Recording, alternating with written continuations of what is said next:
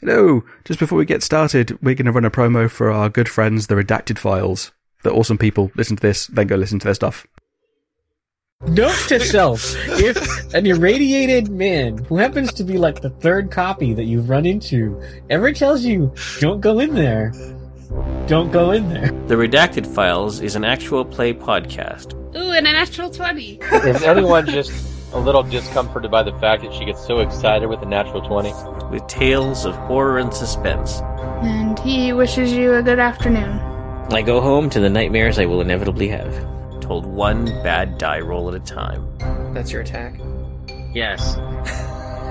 Stop laughing at us. Visit us at theredactedfiles.com, where you can give us a listen or join us in telling the next story. You can investigate or you can go down the stairs. Go. Do you guys think we'll go? I, th- I think we'll go. Howdy Nutters, welcome to a very special edition of Sword Nut Radio. In this episode, we are joined by Megan and Asa from the Redacted Files and Firefly podcast, and James D'Amato from One Shot Podcast. And we're going to talk about podcasting. Now, all of us at one point were listening to podcasts and we're thinking, hang on, I could probably do something like that, but where do I start? How do I do things? So, on this episode, we're going to talk about all the tips, tricks, and advice that we've picked up along the way that we think might help you guys. We talk a little bit about technical bits and pieces, what kind of mics, what kind of mixes we use, but this isn't a technical how to. The best source of those is on YouTube. If you want to learn how to use a particular tool on Audacity um, or a particular way to set up a mic, the best way to do that is to see it happen on YouTube. And while there are lots of bits of advice that we could pass on, about, say, how to use a compression tool, how to use the noise remover tool in terms of the settings and the numbers, it would be really boring listening, and we still wouldn't be able to explain it as well as if you see it happen on the screen. So you'll probably hear a change in my mic quality as we go into the episode. That's because I'm recording this intro on the setup we use around the table, and that is a Speedlink lavalier microphone, which is feeding into a ULAS digital recorder, which everyone has, and it's mounted on my beard. and during the episode, my audio is being recorded by a Samson Go mic, which is a small USB mic. It's, it's tiny and is uh, very portable, but is not the best sound quality. Now, we do have quite a long blooper section as well, and the reason is that we have a lot of discussion before and after the show, which is really kind of some of it's amusing, but some of it is the nitty gritty of how you set up recording and how you start a conversation on Skype that you're going to record. And I thought it was valuable to have those things in. You'll notice a drastic reduction in the sound quality because that is the raw feed from Skype. There's no noise reduction, there's no leveling, uh, there's no compression other than what Skype normally does. And you'll find it's horrendous. So hopefully you should get an idea of what you kind of start with and what you kind of end up with. God, this is the, the, the most hard part for me, which is the intro. I always screw this up. I always feel really, really self conscious.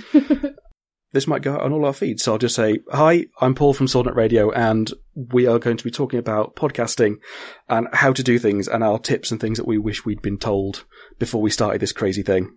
And I'll be talking to James D'Amato from One Shot Podcast and Campaign Podcast and a million other things. Hello, heroes.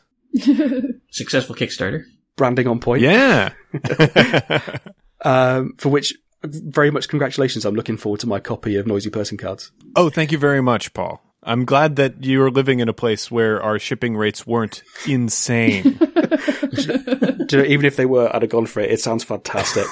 um, it's going to be mandatory character creation for every game I ever play now. and we are joined by Megan and Asa Tolentino. Did I pronounce that right? Yep. Yep. From the Redacted Files podcast and Firefly podcast. That's us. And I believe congratulations are also in order. Thank you. Thanks.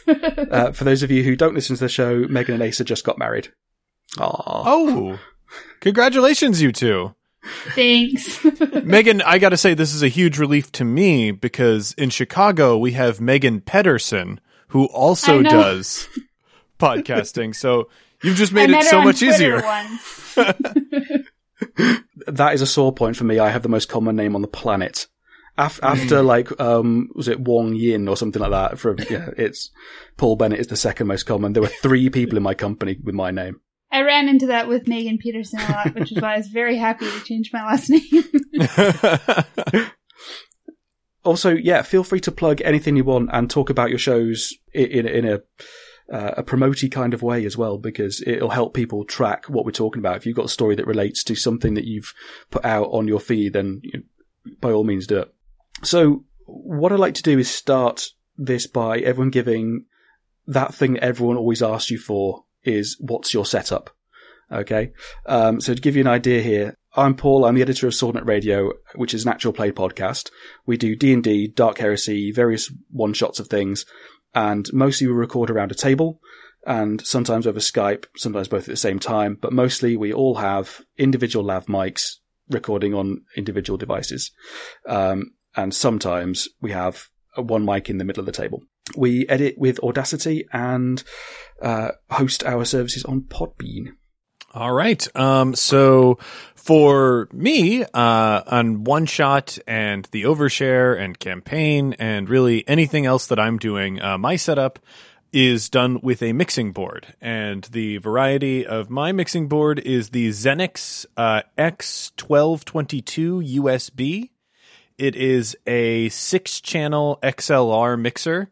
Uh, for those who don't know what those words mean, uh, there are typically two setups that you have for microphones that you'd purchase. Um, there are the USB mics, which plug directly into your computer, uh, and there are XLR mics, which are the older sort of microphones that have a round three pronged input output situation. And those are meant to be plugged into mixing boards. And the reason that you would want to use a mixing board instead of uh, anything else is twofold. Most USB mics don't play well together when they're plugged into the same computer. You have to choose one mic to be the mic that you're using. Yep. So if you want a situation like we have where each performer has their own individual microphone, you need absolutely need to have a mixing board. Um, and the mixing board that we use is a six channel board. Uh, that's because we are doing actual play. So we'll have, you know, up to six and sometimes even seven people at a time on the same recording. Um, and to make that workable, uh, you want a board that can accommodate uh, one slot for each person. There are splitters that you can get. Like if you're normally running a four person party and you want to just add one more person that week, you can get a splitter for about $12, but the quality is not as good as just having a larger channel board. Obviously, that makes it more expensive. And as far as microphones, uh, I generally use uh, the CAD GXL 2200. Um, it it retails at about sixty dollars, um, which is not bad. Uh, and if you listen to us on our Skype stream, we are using Audio Technica 70s. They are uh, lav mics, and uh, they run about $150. And you edit with Audacity? Yep. I edit with Audacity, which is a free program. Uh, so you best look at us and you look at the look at the things that we've accomplished. That is all you need. You can go more in depth if you like, but you don't need to do that. Uh, you really only need to use a free thing. And uh, who hosts your your feed at the moment? Uh, that would be Simplecast, which is a company that uh, just like I think it's one or two years old, but they have a pricing structure that really works for podcasts because they are purpose built for podcast distribution. Um, I think it costs us two hundred dollars a year to host us. Um, we used to uh, work through a different company called Rackspace, where we would hold our stuff, but it would charge by the amount of data that was being downloaded. And once we started, you know, getting up to like six and seven thousand downloads per week, uh, our monthly bill would end up being around seven hundred dollars, which was not sustainable. I've heard Um, very like that- bad things about Rackspace as well in terms of losing data and uh, Yeah. being unreliable. Uh, so definitely uh, do Simplecast instead because they are not charging you that way. You know, you, you set up you set up your account and that's what it costs, and there are no balloon fees or anything like that. and it's designed for podcasting. And like as far as podcasting goes, which is not great, they provide pretty good analytics. And Megan, what do you and you and Asa use there? I'll talk a little about uh, TRF, and Asa can talk about Firefly as to Cool. the nature of the shows. Uh, Redacted Files, uh, we like a lot of horror, adventure, sort of suspense type of games, things with conspiracies like that. And so we tend to do a bunch of like small one shots, but we also release a lot of mini campaigns. So most of our campaigns are lasting about 25, 30 episodes, except for we're running Rise of the Lords, which is at about 50 now. But uh, so we release every week with those, um, and what we like doing is having a bunch of people come on. So we don't have a consistent cast from week to week. We have people that we've met online that we invite to come play with us um, for different campaigns, and then they show up in other campaigns. So our mic setup is not very consistent. Uh, between recordings. So Asa and I both use a Yeti and then, uh, we backup record everything we do on a Zoom H1 um, which is just a mini handheld recorder that we could use if we ever decided to do a game in person, but we haven't done any of those for TRF yet.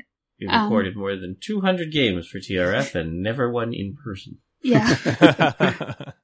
um, and then we use Audacity to edit because we are cheap and we were very poor when we started out doing this. Uh, we use some tools like, uh, there's something called Levelator that we use to help balance out levels and things. So we've started using a online tool called Auphonic where you can upload, um, multiple files and it does a bunch of the leveling and, um, cross gates technical stuff that I'm still not that great at for you.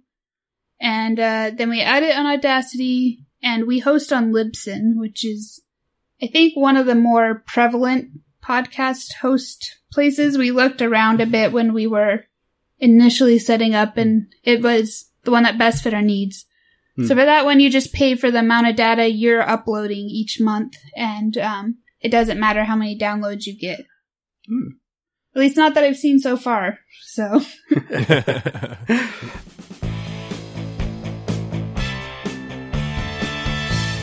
what we're going to do is is go through what I think is is kind of the process that people are going to go through in their heads when they want to start a podcast. Know, this is aimed at the the person who's about to send an email to to one of us saying, "I want to start a podcast. What do I do?" Or is just you know it, it just become the little glint in their eye. It's just a gleam of an idea. So we'll go through that and off the back of that pro that thought process, go through the stages of producing a show I'll I'll preface all of this so we can, we can have this in our heads as as to sort of where we're pitching what we're saying. Um, so it's it's the first thing is is what the hell do you want to do? Uh, the second, why do you want to do it? Uh, how the hell are you going to do it? Um, is the first start of the process, and then once you're actually doing it, there is capturing the sound, so making you sound good off the bat. Cleaning the sound, it's making you sound like actual people and not people in a phone booth editing, so making you sound competent, and producing to make you sound cool. All right, um, and that will that will be the basic structure that we're going to go through. Okay, uh, does that sound good? yeah. yeah. Cool. If it breaks down into an open discussion where you've got interesting stories, whatever, do that. Okay. So, uh, what the hell do you want to do? And I think this is something that people don't necessarily think of first. They start by saying, I want to do a podcast. That's definitely how I did it. I was like, I listen to lots of podcasts. I want to do one. But then it comes to that. What actually do I want to produce? Personally, I listened to a lot of podcasts and I thought, uh, this can't be that hard. I'll I'll give it a go and see if we enjoy it. And we were playing InSpectres, so we weren't we weren't playing our regular D and D game. I thought, well, it's not going to matter if we screw this up. So I'll just record the second game of InSpectres we played that night, edited it, and it turned out everyone really enjoyed that process. But I still have really no idea what it is I want to produce, and so our, our quality changes and our, especially if you're listening to the first sort of 10 episodes or so um, of our podcast, the quality changes, the format changes, everything gets screwed up until we kind of find a rhythm. And so I wish I'd have figured out before that what it was I wanted to do. um, so tell us about yours. So, uh, Megan, tell us about the redacted files and, uh, Asa about Firefly. I mean, what did you, set out to do, or, or was it a process of discovery? Well, maybe Asa should talk about the redacted files because I didn't go into this saying I want to be on a podcast. I started dating Asa and he said, Hey, I'm starting a podcast. Do you want to be a part of it? That was your first mistake. That was my first mistake. So the redacted file started because uh, we had a, a couple of people on Twitter uh, who all listened to um, a couple of actual plays of uh, uh, Call of Cthulhu games, and particularly Delta Green uh, appealed to a, couple of us.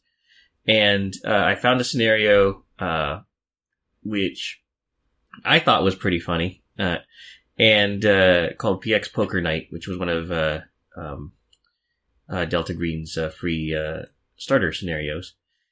And there are a couple of people who I I knew on Twitter that were uh, prior service, Air Force, and Army, and I said, "Hey, this seems kind of fun," and uh, uh, managed to convince them all to give it a shot uh, at recording, and we could theoretically start this as a uh, as a campaign for uh, for Delta Green or for uh, whatever system we wanted to adapt it for. I think it was written for uh, we played Call it in. D20 yeah, Modern. it was it was written for like Call of Cthulhu D20 or something. Um, but uh, we uh, we started this uh, idea going. We batted it back and forth, and eventually uh, we said, "Okay, we're going to start this uh, Delta Green campaign with some uh, offshoots." But uh, as time went on, uh, it, it just became so logistically difficult to record these uh, these sessions that we were like, "Well, let's play something else in the meantime." And if you look at TRF's feed, uh, the first five episodes are all different. Um, yeah. because we started playing games and we said, let's just keep playing games. Let's just try whatever anyone wants to play. Hmm. And so that sort of, uh, exploration continued until we actually settled down into picking some systems that we were comfortable with. Uh, but I think what we've always tried to encourage is for everyone to just try to find the things that are interesting to them, that are entertaining to them, the things they want to play in or uh, or to run. And so we we we have a lot of variety, and I think that's uh, what uh, uh, we we try to shoot for is uh, consistency in uh, the sort of um, fun that we have, but uh, in any sort of playground that anyone wants to explore. And uh, Firefly was actually more uh, Rob Week's brainchild, Jimmy's stuck in the well. and uh, he he had played with us on the redacted files a couple of times, um, and he really loved Firefly and the system, and we, of course, are huge fans as well. So uh, he asked Asa to GM and me to play, and uh, we had a little bit of trouble in the beginning getting a consistent cast, but we've really managed that now. Um, and I think that was more uh, just a passion for the game, and there wasn't really a Firefly AP out there, um, and getting the word out about that, and sort of building our own take on the verse since uh, it's not something you can do as much anymore since the show got canceled. Luckily, we have made it into season two, so um, we're beating the show. Also, can you believe that in all this time, FireflyPodcast.com and at Firefly Podcast were unclaimed? I know that's the crazy part. It seems ridiculous. Um, so yes, we, we have squatted on those, and I don't think, uh, uh, shame nor money will get them back. Before we go on as well, uh, shout out to Rob Weeks. Uh, he- on Twitter, he's at Zombie Slag, and he's sort of like the the hidden agony aunt of podcasting. If you're having bad times, Rob will cheer you up. Uh, so, James, uh, what were your thoughts on starting the Leviathan that is one shot and campaign? Well, in fact, the uh, w- one thing I'm noticing, the design of One Shot was a lot more intentional uh, than some of these other shows because I had been podcasting for about a year before I started One Shot. Um, my I, I was part of a network called Peaches and Hot Sauce, and our producer and CEO uh, Pat O'Rourke came to me because he had been listening to a show called Nerd Poker, and he's like, I, "I love this, and I know that you're into role playing games. Is there any chance that you could develop something like this for Peaches and Hot Sauce?"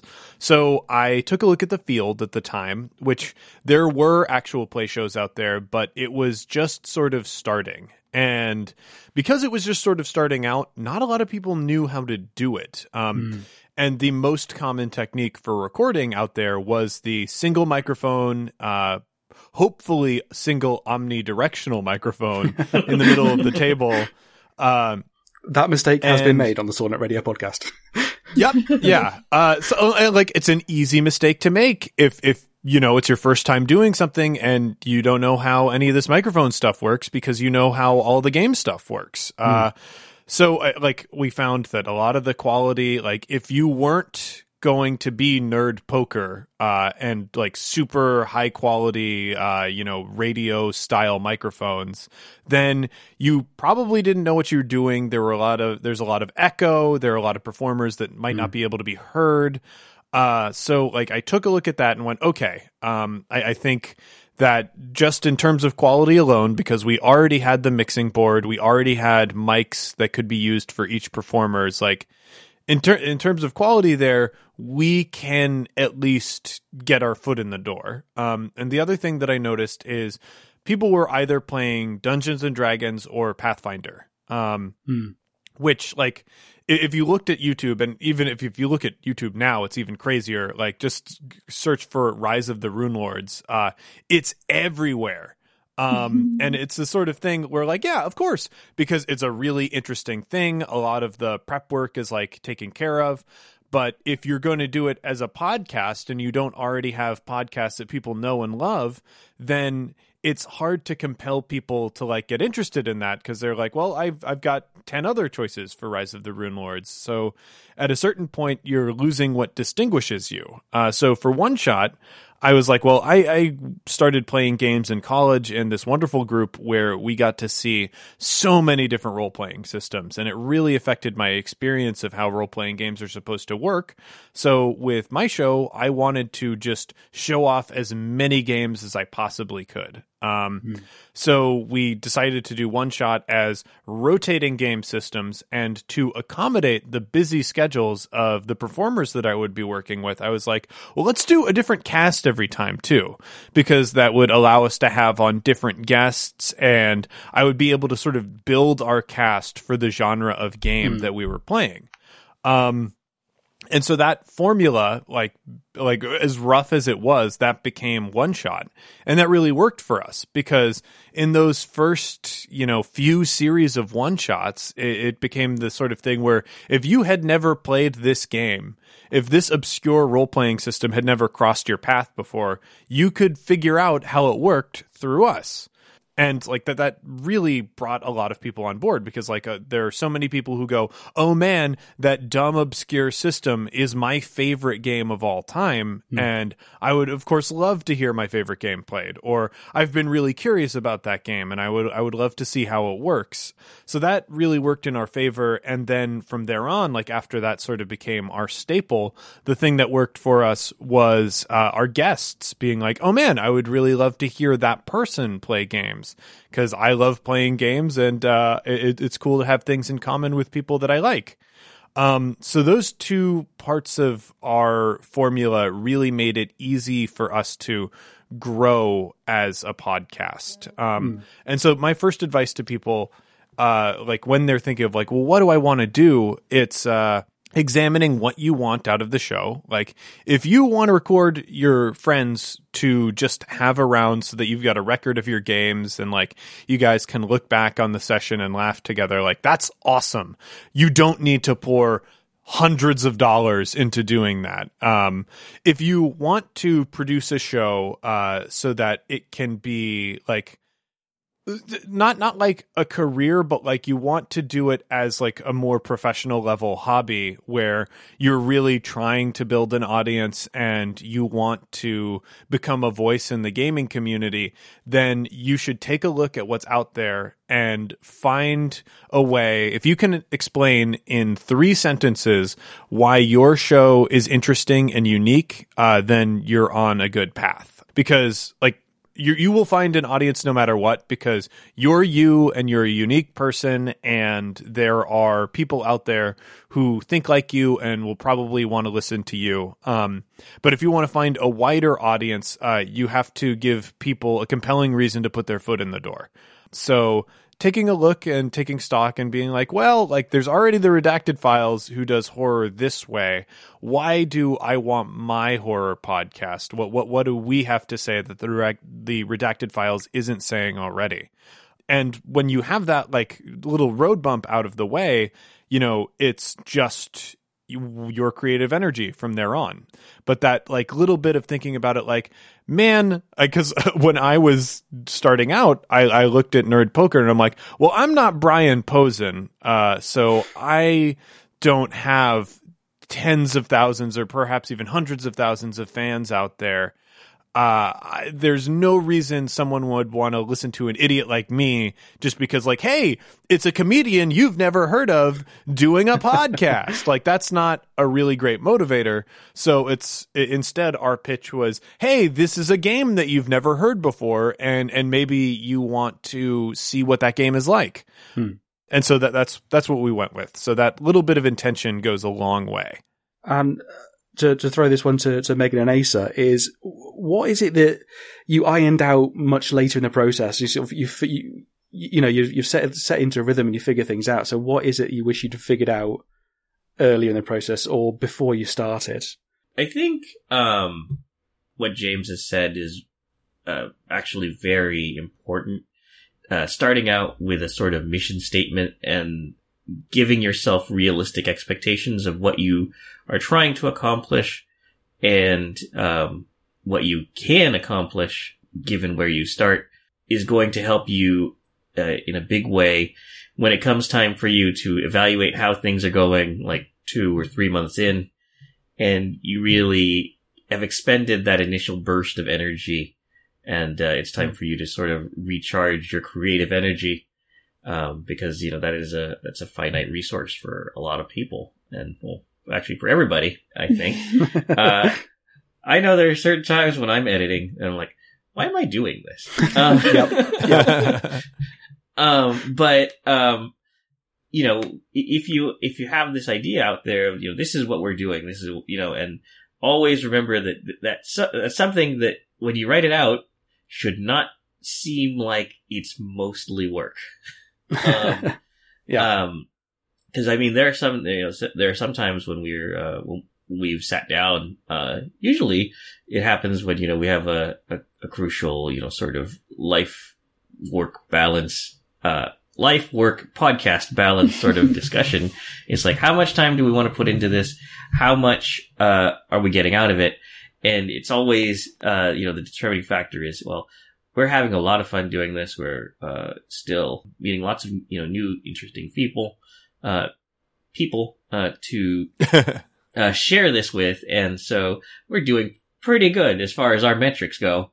And that's the thing is you have to have um, uh, something that you can hold up and say, "I am accomplishing this," or "I I am uh, mm. Uh, moving along on this trajectory that I like," and uh starting out with an actual clear uh measure of that I think is a is a big thing that will uh, help you uh, once you've established that mission statement and uh, put yourself out there. Absolutely, that that that does sort of feed into what we're we're looking at as as we go through the list of things. Uh, and before we go in, into discussing that in a bit more detail, because I think it's really important um, what you've raised, is that some uh, something from what James was saying is Uh, it's why people listen to, to podcasts. What do you want to do? And part of that is I want to listen to this game or I want to listen to this person. With with Sword Radio, we kind of got into a groove when I figured out why I listen to podcasts and what questions I needed to answer with our podcast, and that made it a bit clearer for me was people listen to podcasts to learn how to play the game. I think everyone who starts listening to actual play podcasts starts for that reason. Um, because it seems insane to listen to someone play a role playing game on a podcast for entertainment. Why wouldn't you listen to a ra- to a radio play? You know. Um, so I mean, there are radio plays that are sort of set in a D and D like world out there. We're so bad at adventuring. Quick plug, quick plug. Uh, that they are brilliant. They're a, a comedy podcast uh, that just does. Um, it's a, a two or three person show, depending on what they're doing, and it's anarchic D and D based nonsense. You really think a world destroying abomination is going to listen to a tiny little man barking out orders? It didn't listen to me the one time I summoned it. The one time you did what? I was a moody teenager with a mad desire for power. We've all been there. So you listen to it to, to figure out how to play the game. Then you keep listening and listen to other podcasts because you want to be entertained. And then there's the third, which is the community, which you know, almost, I think, uniquely with actual play podcasts and gaming podcasts, there's this really rich community. Um, you know, be it on social media, be it actually in in the in the podcasts, where it's not just about the people around the table and feeling their camaraderie, which is a huge thing, but also feeling that sense of belonging to the people who listen to that show, having that, that shared cultural experience. Um, so that's the things I, I wanted to hit with our show and, and hopefully keep going with those. So it gives you a steer on what to, what to leave in and what to take out of the show, uh, which makes it slightly less like work. So, uh, so, so going into, so from what the hell do you want to do to why the hell do you want to do it? And this is, to me, once you've figured out, not normally it's, I want to do a podcast, but why? Why do you, why do you want to do a thing? Why do you want to make this product? You know, once, once you get past that idea of, um, oh, I want to do this and the novelty wears off, what keeps you going? So the short term goal is usually, uh, oh, I just want to tinker around and see if I can do this thing, or here's a pitch, let's see if we can make money off it. Can I, you know, and then fail and then realize that's not how you do things. uh, you're never going to be a rock star and then do something else with your life. But what keeps you going, I think, and, and what measures do you use to motivate yourself? Is it all about how many downloads you have? Is it about how many emails you have? Is it about that one email from one person who was in a really bad way and said, this helped me out, thanks. Um, so, uh, let's throw that to James. Man, uh, what's the motivator? Uh, for me, I think my big motivator is just survival. Uh, I can't. I, I have no marketable skills, like as a as a person. Uh, any job that I could get in the traditional sense is going to be a day job for me. That like there's no there's no career path that that's laid out for a person with my personality and uh, my my sets of skills and my sensibilities. So I do my podcast to carve a place out for myself in the world. Now, some of you might be thinking, a podcast uh, as a way to survive and make money and live that's a remarkably terrible idea. And and that's that's right. But uh, doing doing a podcast uh, especially doing a podcast uh, like i'm saying to survive surviving doesn't necessarily mean it's your primary source of income and it's your money i'm doing it because if i don't express myself i will be completely depressed with the Mhm. sort of life that I'm living. And I, you know, I, Yeah. I've been through that before where I didn't really have a rewarding creative outlet. Like I, you know, perform uh, on on stages at Second City and and the Improv Olympic and like a lot of the theaters around Chicago, but I found like I'm primarily playing to an audience of other performers who are also there that night to perform and I- I, just found the cycle of the theater system here to be unsatisfying. And when I started podcasting, I was reaching different people, and and we had our own unique audience that were listening to us, and I found that that was a really rewarding experience because hey, I'm finally expressing myself for people that care about it, and even if they didn't care about it with money, uh, they're also spending you know their time with me. They're they're giving me uh, support through social media or just through downloading the program. Um, and the other reason that I, I keep things going, like the impersonal reason, is I really love games. And right now, we live in a world where it is impossible for game designers to make a living designing games. Like, I know three game designers personally that uh, design games, and that's the only living they have. And it's Ken Hite, Keith Baker, and Robin Laws. And all those gentlemen are like super famous and prolific and like not even not mm-hmm. really super famous but like they have they are at the pinnacle of the field. And if only people at the very top of the field can make a living doing it then the current system is not working. And mm. so like looking at role playing games specifically, it is a hobby that's really hard to get into. Like you need the schedules of at least five adults to line up perfectly Yeah. in order to even just Oh, sit down and do it. I'm But getting a with migraine podcast- right now. yeah. but with with podcasting, you know, uh, it's something that people can engage with on their commute. Uh, if if you're just you know on work, uh, whether you're on the L train like me or you're on the tube uh, across the pond, uh, you can listen to it uh, even when you're trapped in these tiny metal coffins that take you to the job you hate. Uh, and that is really important. So with one shot, the thing that keeps me going is I can help grow this industry and I can help make it so that these people who have designed these games that I really care about can make a living from that. That it's not an impediment to their lifestyle to keep doing the thing that is so important to me. So one shot is here partially to make games a bigger thing. So, Megan and Asa. I, I keep addressing you as one person, but I, I was going Yeah, we to. have merged into one. They're on the same microphone. You are, you are Gestalt. That's, that's what the uh, the track and the the the Bible and the uh, government now, or at least the IRS, say. So wow. um, that's you know, I guess we have to listen to them. Um, the IRS at least.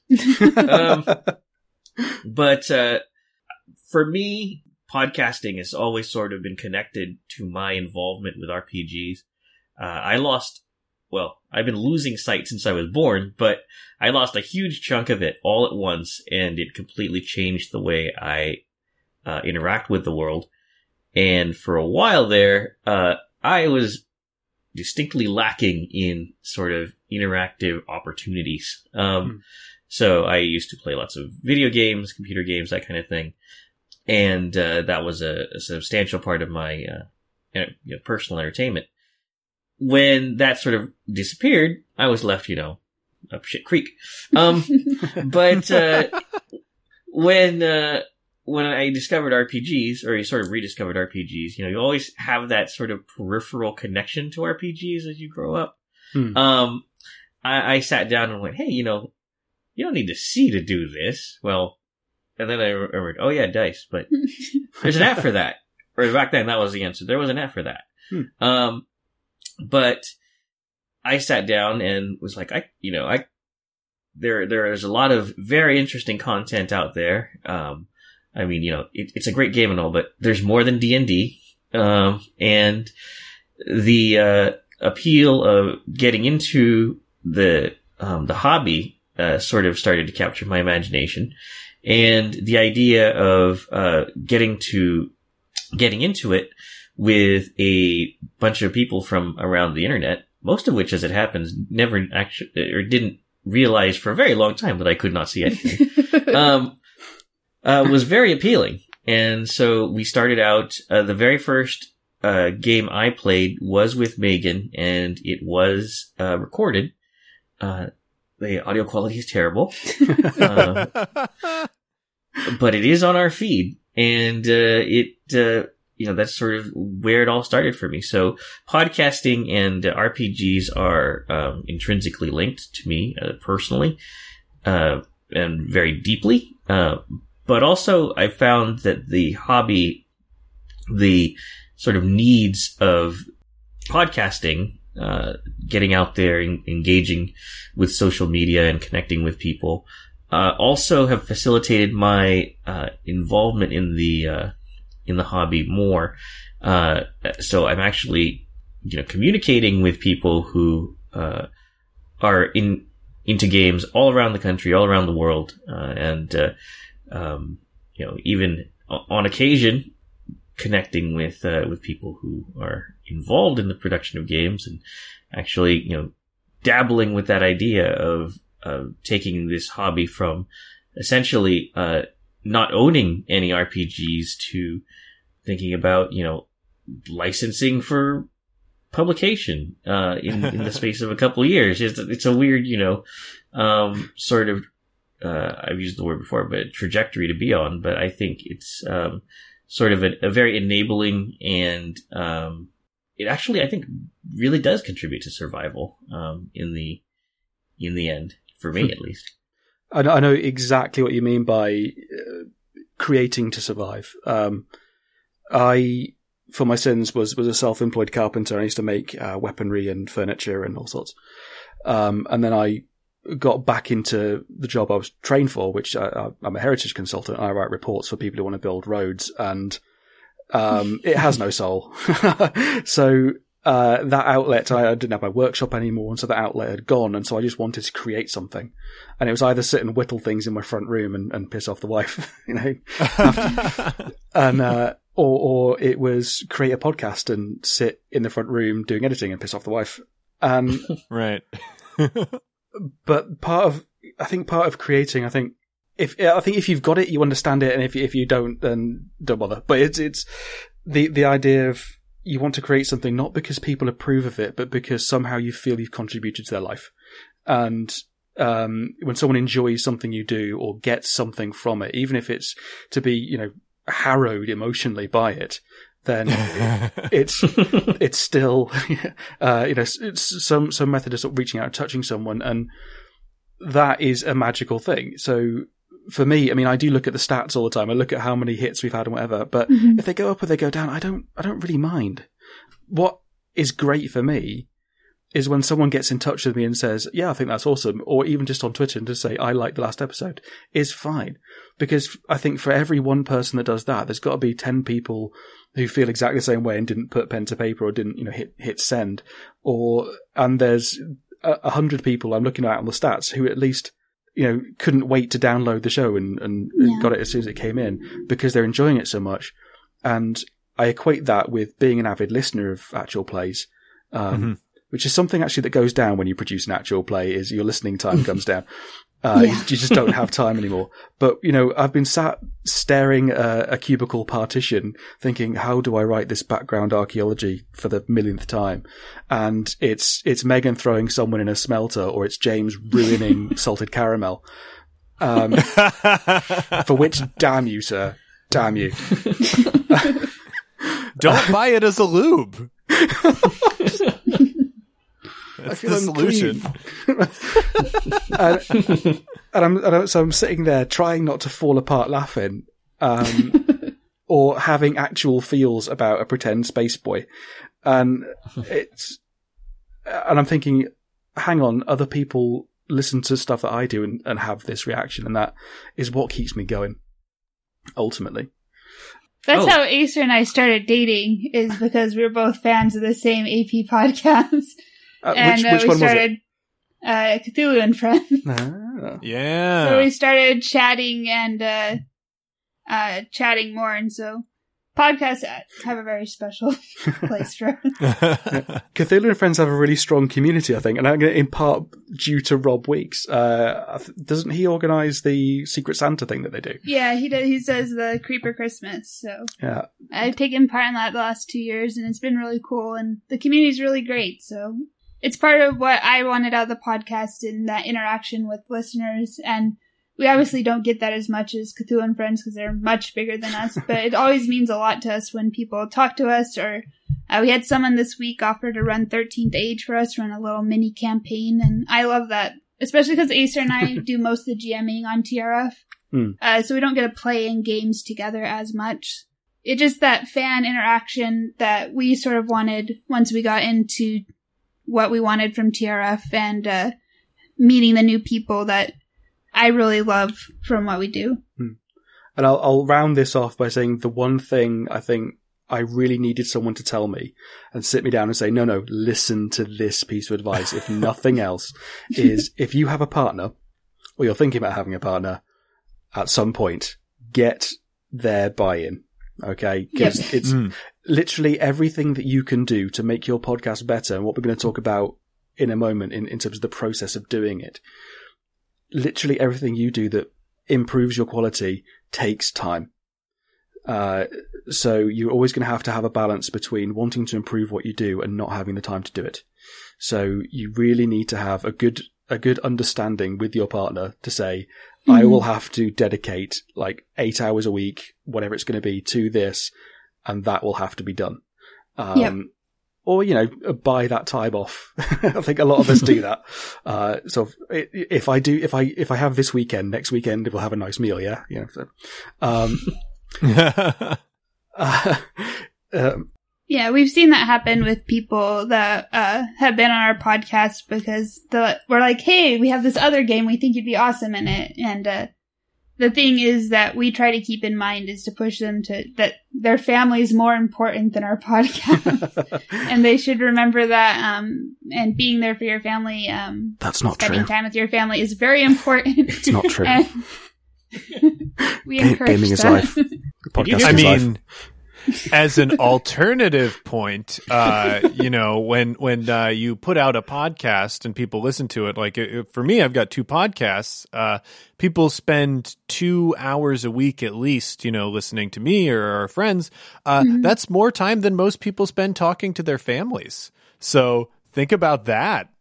That's that's actually more time than I've spent talking to my family in the last year. Yeah. Your commitment to my podcast is important, JPC. uh, so, uh, oh, I I think uh, as well that that is worth bearing in mind a lot. Is uh, other people are going to help you do this podcast. They Mhm. need to buy into this. It's not a case of, oh well, uh, um, I suppose it'll be all right. You need them to be enthusiastic about what you're doing. Um, so if if you if you want to game with your friends, and it's important that you are gaming with your friends, and that's why you do it, and not every single one of them is okay with doing a podcast. It might not be worth doing because it might drive Mhm. them away. Um, but likewise, if what you want to do is meet new people and say, I want to do this podcast, you might find people who are really behind the idea and you meet new friends that way. So, uh, which I think we, has, has happened to all of us, um, in one form or another. Yeah. So, uh, so let's get into this. Let's get into the nitty gritty, people. Let's do this.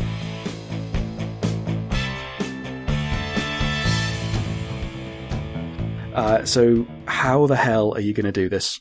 This is the process, process with a capital P. So what I'd like to do is, is go through the, the sort of four stages of producing an end product and just give whatever tips you think are probably the most important to go around and we'll try and sort of sail through these, um, reasonably quickly. Uh, and I think I, I, I kind of want to stay away from talking about this mic versus that mic or uh, the technical aspects of well do you want this type of connection or this type of uh, setup? Uh, and just go more into the general what's going to give you a good bang for your buck? And if, if there is actually one single piece of equipment you couldn't live without go for it you know plug it. So the first stage i think one of the most important as a lot of people worry about editing and about what programs to use and about what mics to use. But the first stage is capture. And capture is much more about getting the performance that you want. That's really important. Getting the performance you want into a machine of some sort. Okay. And getting it recorded. But it starts with the performance. And there's an old adage, which is crap in, crap out. Um, so I'll give uh, my first uh, piece of advice. If you're recording around a table, make sure everyone knows that they are performing to a microphone. That that is very very important. If you got something right up in your face, that's really good. It'll isolate people. Everyone's on their own different mics. But if you've just got one thing in a, in the middle of the table, and that's how most people start when they're recording live, is make sure that people are at least facing that and are moderating the volume that they're speaking at. Uh, we've had some uh, some people who would make a really really funny comment, but just under their breath, and then you amplify that in. You think, oh yeah, I'll just put the volume up in um, in, in post, but you raise that volume, you raise all the background noises, you get all sorts of weird effects happening, and it somehow seems it seems ludicrous that you would get some weird, odd little artifact over the top of it, just increasing the volume, but you do. So yeah, make sure people are doing that, and you know maybe not shouting, or if they do, you know, shout away from the mic. So that sort of mic discipline, I think, is is the first to get, and you can adapt that for whatever setup you have. But the idea that there is a thing that is actually capturing your noise coming out of your mouth um, is something to to get over to everyone. Yeah, uh, that that is a really basic skill that every single person on a show needs to have is to know that hey, the microphone is the thing that's most important. Um, I, I, play with a lot of improvisers, and the first instinct for uh, most of them is to make eye contact with people when they're in character, and that means turning their heads and moving around, which is disastrous for microphones. Yeah. So it's it's a lot of discipline that you got to work into people. We shifted to uh, lav mics. What what we actually have is everyone has a lav mic. So for for those who don't know, that a lav mic is um, a lapel mic or a, a little clip, you know, tie mic. Um, and we, we put those as close as possible to, to people's mouths. But even then, if it's just on your collar, for example, and you turn your head to face the GM and you're facing away from that mic. So you get a reduction in volume. So what we've now uh, gone to is, um, I've had head mic, uh, sorry, uh, rigs to sort of put things on people's heads, like, like a, being in a call center. Uh-huh. Um, but, uh, many of us have beards, so we just put it in the beard. Uh, so it's all, it'll turn with our head. Uh, it's, it's working quite well, apart from when people scratch their beards. But, um, so, so the lesson from that is everyone have beards. Um, Megan, get yourself a stick on. I'm working on it. Yeah. um, and then you can also take part in stonings in Judea, which is awesome. Perfect. Uh, Hey. so, what what about what about you guys? What's what's a, s- a tip that you would give people for getting the sound in? Backup recorders. Oh God, yeah. Hmm. oh dear God, yes. Uh, yeah, especially for us, uh, not everyone's mics end up working that great. Um, or sometimes they forget to hit start. And so the backup recorder that we run every time we record things has saved our asses more times than I care to mention. And what is that backup recorder? Because uh, James and myself record around a table, but you guys record on Skype. So Uh, yeah, we use Hangouts usually. Um, and so we used to use, uh, since Asa's blind, he had a Victor Reader, which let him record into that. Um, but we use the Zoom H1 now, so it's really nice. We, uh, have a setup where the, the Zoom H1 comes in through my mic, so I have the Yeti. Um, and then the output cable that lets me listen to what's happening on the computer plugs into the Zoom H1, and then I plug into the microphone out on the Zoom H1 so I can hear the call, and then my audio that's going in through the mic also gets recorded onto that.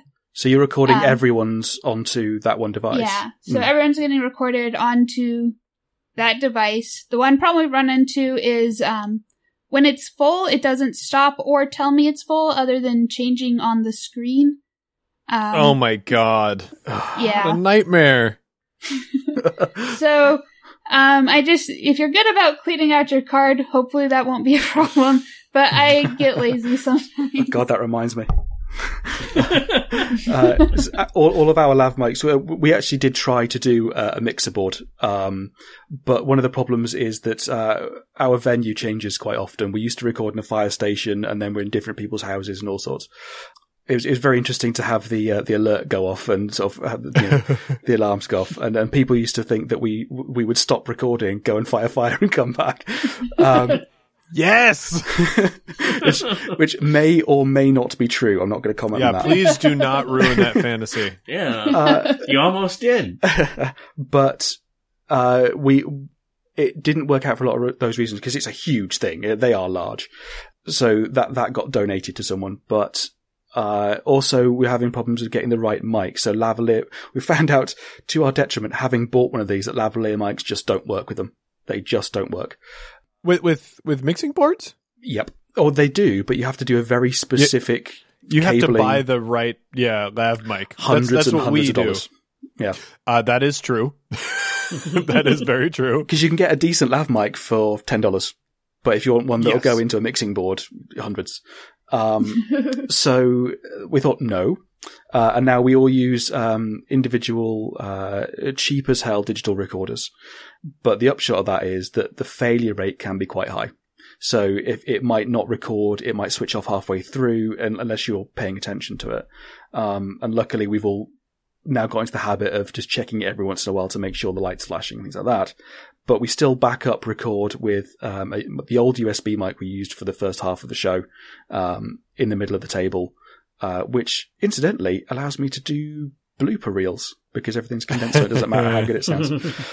Uh, so in terms of making people sound good when they are recording, uh, do you think we've we've covered that, or is it? Well, I is there any actually have tips? one important comment that is Shoot. very specific to genre, and that is actual play versus discussion. Um, For an actual play show, uh, if you want to do actual play, like I said in the beginning, uh, the mic in the middle of the table method is not wonderful. Um, Now that's that's fine if you want it for personal reasons, but if you are trying to make a real run at this um, in the more professional sense, if you want uh, a lot of strangers to be invested in and listening to your stuff, you need a microphone for each performer. Now, as Paul pointed out, like there are ways to do that on the cheap. Um, the way that I do it is rather expensive. It is several hundred dollars expensive.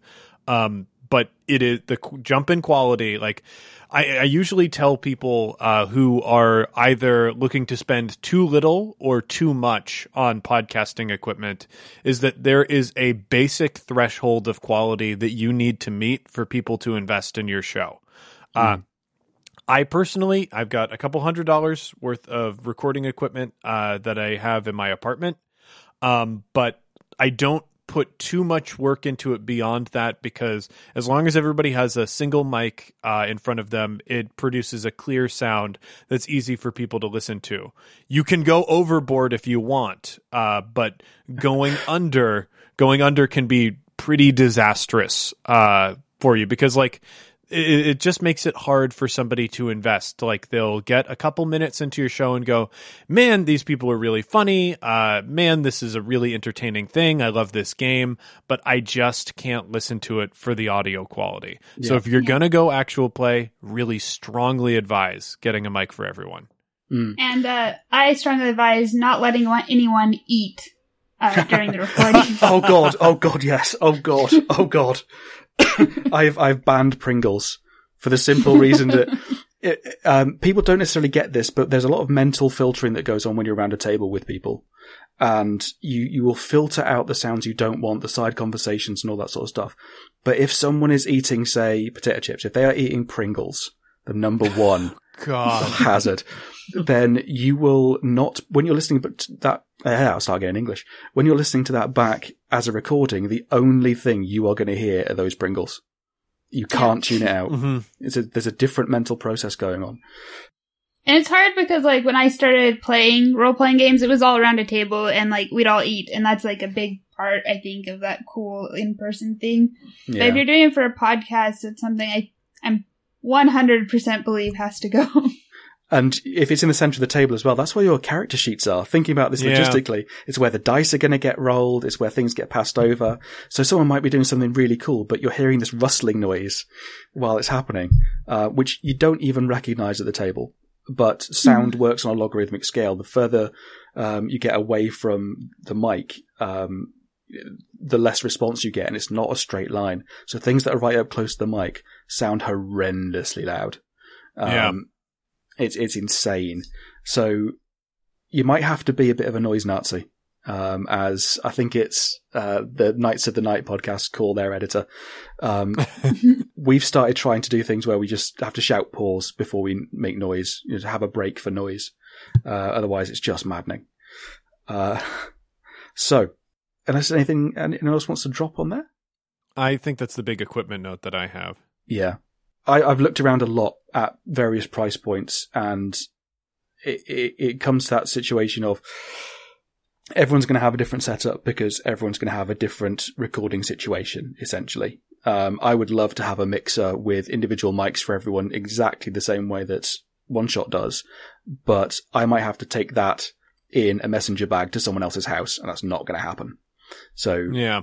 If you can leave it there, get get the big bulky stuff. But if you're going to have to cart yourself around, you might have to go for little crappy um, digital recorders. Uh, or if you do the sensible thing and do it over Skype, um, then that's great because you've done the important thing. and Everyone is isolated in their environment, um, so there's no there's no crossover. You can move people around and you won't get echo and things. Ideally, uh, and if someone coughs in one room, you can just cut them out. That's Yeah. fine. If you're recording around a table, no matter how much isolation you have on those mics, no matter how close they are, I mean, we literally record with the mics three inches away from our, our mouths at all times. If someone coughs or sneezes or sniffs or something, it's still going to come across on all those other mics. Oh, jeez. Yeah. uh, oh, and um, discipline. How many times, people, would you say you've cut out the word um? To the nearest 10,000. Asa. Um, yeah, I think Megan has purchased a sharp stick with which to uh, poke me. um, because uh, just filing one down would not be sharp enough. Both uh, and I are pretty bad at it. Like a faux hawk, though? JPC is pretty bad at it. The indelicate part was saying millions of people because it references my escapades. And Johnny O'Mara is a flawless, luminescent being uh, who never makes any vocal mistakes or has mouth noises at all. Th- that's a lot to unpack, buddy. So, yeah, I, I I've gotten to the point with um and uh because I have so many performers filtering through the show that there's no way I could limit that. And also, uh, if you tell people don't do it, like if you're working with a consistent group and it's the thing you work over over time, it, it's fine. But if you tell somebody sitting down, "Hey, don't say um or uh," that is all they will do Yeah. throughout the entire show because they're going to be self conscious about it. Yeah, Don't exactly. think about unicorns. Don't, don't do it. Yeah. Um, I, I am the worst. The worst. I think the GM is generally the worst, uh, around the table because they got to be thinking on the fly all the time. And so they want to Usually they're fill saying the, the most.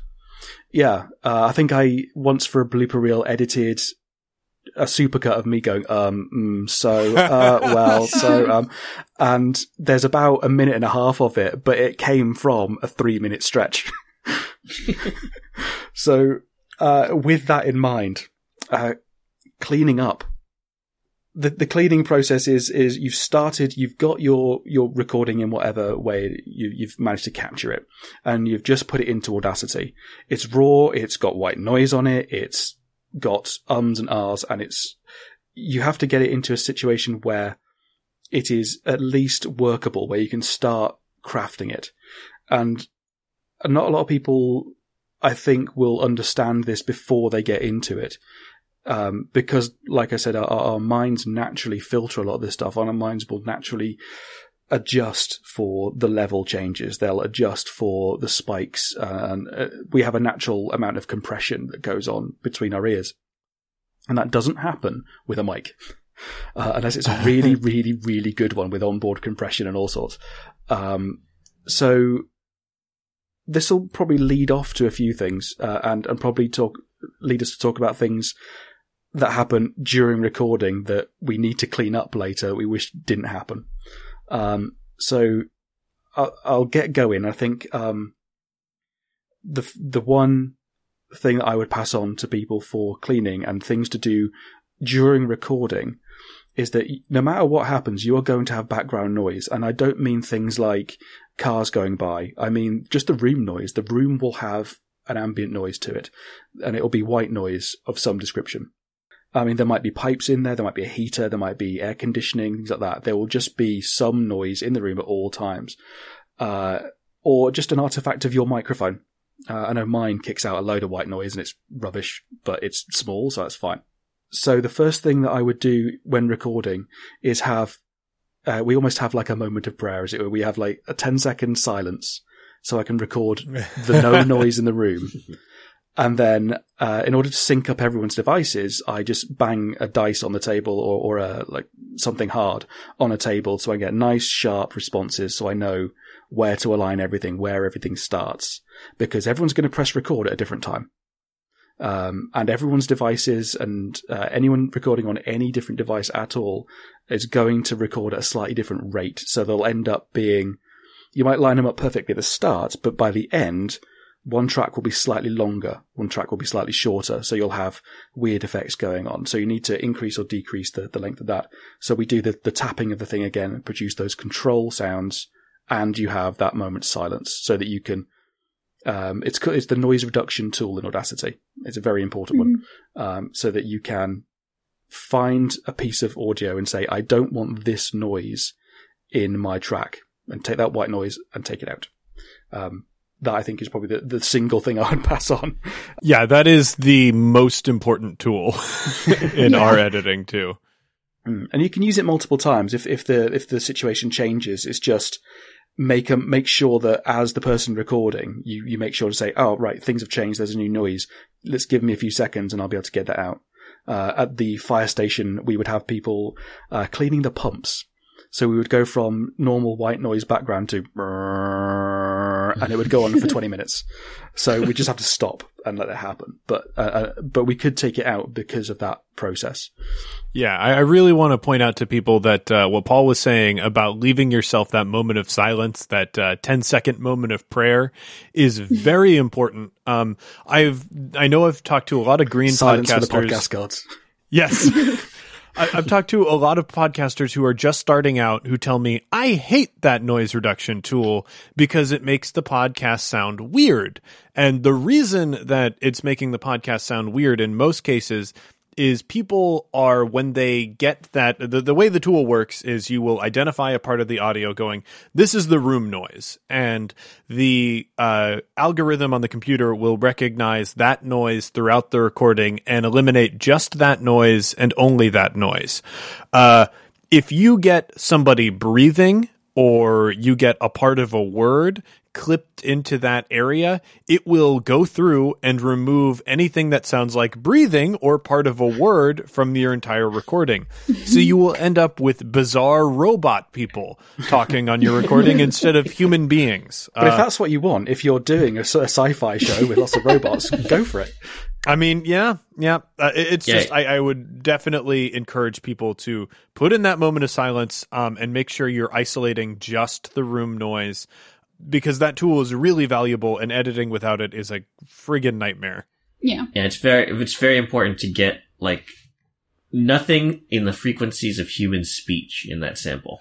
Mm. Um, Absolutely.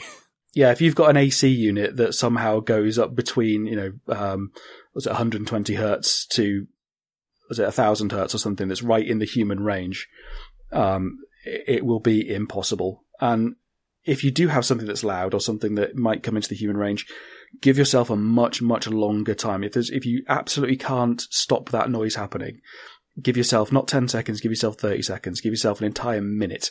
You know, make sure you set up before anyone else gets in the room. Um, because the longer you have for that algorithm to recognize that specific tone, the better it's going to be able to cut it out. Oh, uh, also uh, a tool to use sparingly at the outset, but which can save you a lot of time. Truncate silence. Yeah, I've, I've found, I, I've looked at that one and it gives me the fear because yeah, you have to be careful with it because it it truncates. Sometimes there's like a natural silence or a a moment uh, where you want that long silence, and it will cut that out. Um, but if you use it sparingly, it can cut a lot of time out of our editing process. I, yeah, I've never, I've never tried that one. That sounds like Russian roulette to me. Every time I look Yeah. at that tool, I'm like, so ugh. maybe I'm not sure. I hundred percent recommend it. It depends on. Uh, I think it's more useful for remote recording situations because you will encounter a great many instances of people who, or, or where people pause because no one's sure who's going to talk Yeah. next. Yeah. And so uh, we have to deal with a lot of that and be be careful with it. Um, it's like using a lightsaber. I have For issues on using lightsabers. It's more like using a blaster since it's not a elegant weapon. For a more civilized age? yes. It's a thermal detonator, man. Very. I could do an hour right now on lightsabers. Right now. It's let's something let's do we've this. used for TRF and for Firefly, um, especially when I'm really stressed about editing. I think TRF in general, we started out wanting really high quality episodes, and then as life became more of a reality for us, and Asa started working more, um, there was less time for that for us, um, and so we were like, well, we're going to do the bare minimum to make this, um, well, not the bare minimum. We'll make this listenable. We'll get rid of the main background noise problems. No one's eating, but we're not going to worry about having. I used to live next to a really busy street, and we stopped worrying about all the cars and um, Mhm. stuff like that. But people definitely, I think that definitely something that turns people off of TRF um, is that we're not as strict about that as other podcasts, but it's what we can manage. I think that very much goes back into the whole what do you want out of it? You know, if you Yeah. want to slave away and do something really polished and all that, but if you want something that is good enough, and, and I'll harp on about being a carpenter, is, is nothing is ever, ever good enough for a perfectionist, ever. And you have to learn that if you want to make a living, and you've just got to get things out the door. You just go, right, fine, it's done enough. Out it goes. I, I would like to actually dig into that because I think that is sort of an addiction that some podcasters contend with. Um, it, it, it's something that can drive you mad. Uh, my edit time, because I am a naturally lazy person, I try to make it so that it's not too much more than twice the length of the episode that I'm doing. So Wow. for an hour's worth of content, I am there for two hours.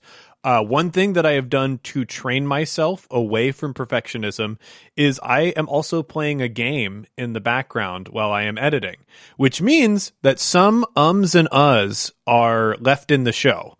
And that is a thing that I do for my mental health uh, because I am only dr- my attention is only drawn to the podcast if something distracting is happening on the audio.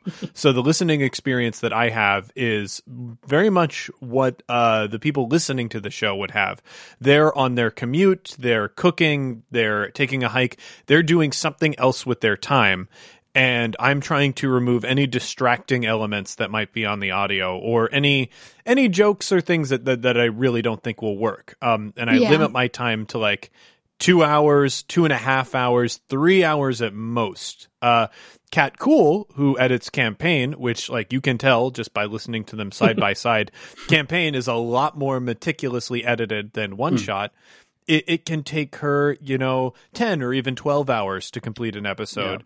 And our our good fu- our good buddy Aram uh, Oh, at, at oh, God's yes. Fall, He, he does Yeah, marathons. he's The young gods of force, fire, luck, and speed fought nearly as one, while Brannock slaughtered any who broke their line. They were a devastating force, but not unstoppable.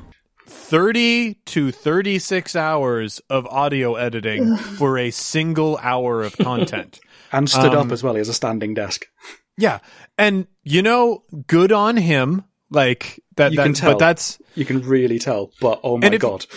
if you have a personality and lifestyle that accommodates that, sure, 30 hours isn't a, a, a bad thing, but you know, i for most people, it probably is, and it's probably not a healthy thing, and there is an easier way to do it. And uh, something, something that my producer Pat said to me that has really stuck with me, and I think is an important piece of advice uh, for people to hear when they're going into podcasting is okay, for most projects, it gets to a point where you can either make something 10% better or one day late. And the thing that you got to measure is like, oh man, that 10% better would be, you know, really good for me because it it gets me that much closer to perfection. But if it's a day late, you know, what is your audience going to notice more? And Yeah. always, always they will notice something being late before they will notice something being perfect. Uh, so think about that. really think about that when you're pouring your hours and hours into editing. You can always tell uh, the initial wave of uh, episodes has expended itself uh, with someone who is a perfectionist because there will be a steep decline from one episode to the next. Um, uh, so you're breaking up there, guys. oh, sorry. Yeah, yeah, you're roboted out. Uh, I was saying you can always tell when a, a podcast has expended its initial pool of release episodes they they put in the can before they push go on the feed because uh, there there will probably be a steep decline for the perfectionist editor as they realize what they have committed to and the terrible terrible mistakes they've made in their lives. We had one. Yeah, we used to do sound effects. I think what we're trying to say is, Aram, we love you very much, but we're here for you, and uh, this is an intervention. Uh, uh man my he was talking part of the problem he was he was talking to my producer and he's like yeah i use final cut for my audio editing. And pat just like looked at him like he was a madman. And R- ram is he is a madman a brilliant madman but a madman. And he said you can shave six hours off your audio editing process. And aram said probably. And then when you looked into his eyes you could see the pools of infinity as the lovecraftian tentacles had encircled his mind and completely eclipsed what was once human. Just think about that. Do you want that for yourself? Do you want that for yourself? oh, Well, the, the that- thing that got me was that eventually there came a point where I was like, for the next time ex- investing in this, I could be playing another game. yes. yeah. Because we record on average about four times a week, which is why we have a huge backlog of episodes. Um, so- Wow, that's awesome. I wish. yeah. That's the thing that we joke that the podcast is actually just an excuse. Yeah, it is. Yeah, we need we need content, everyone. We need content. Yes, it's it's it's it's for our sort of job. Yes, not, not because we're huge nerds. Uh, so that that's that is brilliant. That that thing that listening to something else in the background is genius. I might have to steal that. I, I'm not listening to something else. I, I, I have I play I, lately. I've been playing FTL or Darkest Dungeon, which I turned the sound off and uh, I am just playing this game that like doesn't demand my full attention. There's no time limit on it or anything like that. And I can switch between that and the audio editing process. So it's not that I'm being distracted by another thing. It's that 100% of my focus is not on trying to get that one um that's God, yeah. buried in a very like flat waveform. Like I can let that one go. I'm I'm not there yet. um, I'm still trying just to clip it. Just clip that. I can get it. I can get it. Imagine doing that and not being able to see the waveform. Oh my That's God. my life. Oh, Uh, so so we, we, we've we've got into editing now. So uh, we've got the ums and the crosstalk and stuff that people put in, and you wish they hadn't, but you've got to deal with them. So you know, is is, is there anything you can, you can bring up that has helped you streamline your process even further? Because I think the one thing that everyone wants to do is get to the fun stage, which is producing it and, and putting sound effects and uh, putting your, your top and tail on it and um, making it sound yours rather than just a collection of words. Uh, because some people do that more or less. But so, is there anything else that you reckon is is helps you in your process of editing? Any particular think- tools? Any particular techniques? Uh, we have a lot of um, tangents we go off on, Hmm. and tangents are fun and they're things that happen at the table. But I tend to cut those out a lot of the time because I don't feel like it adds as much to the game for the listeners. Um, but it just it sort of depends on what you want out of your podcast. If you want everyone listening to your jokes, which are really funny, I know all my jokes are always one hundred percent funny um, then you should leave it in. It just, you have to know what you're comfortable with and what you want to put in and get out of the podcast, like we mentioned before. Hmm. Um, and then the other thing that I tend to cut a lot, um, at the beginning of a campaign, so we start out playing Firefly Podcast, and like, uh, you mentioned, um, Paul, I, I started listening to RPG podcasts because I wanted to learn how to run the game. So at the start of that, we leave in all the dice mechanics, figuring out our roles, figuring all that. And then we gradually start fading it out as the campaign goes on because we figure you you have an understanding now of what we're doing and uh, how we're Mhm. figuring out our dice pools, uh, the rules of the game, and then we just start focusing there on the story. And that's sort of a personal preference thing for me because I don't want to listen to someone think about the dice they're going to add every time. Yeah, Um, if you've gotten to this point, then you're here for something else. yeah. Yeah. Uh, we we did something that was like that where we um, we just recorded a, a focus on the mechanics and just had an episode. It was me and, and one other person talking about it and going through the mechanics, so that if anyone has questions on it, we it, we've always got that to say. Just go and listen to that. Um, so hopefully we, we get that down. But also that thing that you're talking about there that really struck a chord was all, all the the stupid asides you go on, all the the the, the non game related chats you go on, or the the non canon explorations. I think you know campaign is is brilliant for just like exploring all of this stuff that never actually happens, and go, oh, and he does this, and he does that. And like, are you sure? Yeah, no, no, no, that happened. And but that's why we have a blooper reel. Um, it started because Knights of the Night have a blooper reel, and I just enjoy that. But then I figured out what it's for, and it's that whole question of this is really entertaining, but it adds nothing to the story. Get it in the blooper reel. Yeah. Yeah, that's. I edit the Firefly podcast about half of it now, and so whenever I'm editing, I have my final tracks for everyone, and then I have a separate Audacity file that's just all of our bloopers, so that when Rob decides to put together another blooper reel, they're there. And then you gotta save those funny jokes um, for people to listen to, but they're not necessarily distracting from what's going on in the show. Well, we also just uh, put put things in there that are discussions of rules and why decisions have been made. Because one of the the things that gives me rage about actual play podcast is there's a decision by the GM and it's not explained. But you think why you've, you've you're doing something that's not part of the game, or you're doing something you're not explaining why that is. So I don't have context for what's going on. um, so how dare you leave me out of that discussion? Uh, but we ended up sort of putting a lot of stuff like that at the end so people can understand why I screwed over that character or why I said, no, you don't have that thing. Um, and I think it's very important is to explain why you've said no in a make believe game that doesn't matter because you should really be saying yes all the time because who cares? But if you're going to say no, explain why, but at least have it at the end so it doesn't interrupt things. That's that's interesting. I mean, I know we cut almost all rules discussions. Uh, like one shot will leave in basic explanations of rules, but if we ever have to stop and look something up, that whole section gets cut.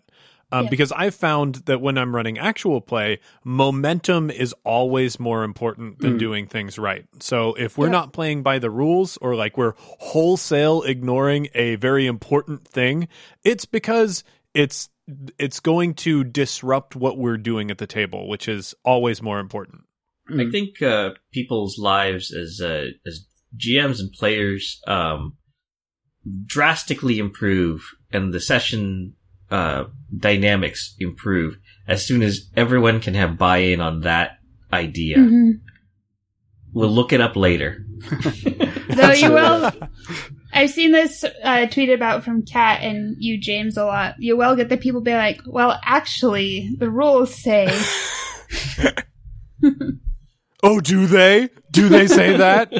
do you know? Do you know what really, really upsets me? Just as a little aside for this, what, and it will end up in the bleeper reel maybe. Uh, it is when people talk to Cat because it's Star Wars and because oh my god, nerd rage. People say, well, that's not canon or that's not canon. It was, it's not. It's canon. It's it's cat canon. It's not G canon. It's not A canon. It's cat. It's her story. Let her do the thing. it's, it's a good thing. You obviously care enough about it to complain. Yeah. Man, well, I mean that that's anytime you're involved in a property where there is just that much lore. You know, Star Wars like there there aren't too many that that have that, but Star Wars definitely has that baggage. Mm. And then you've got things like Firefly, where you've got this.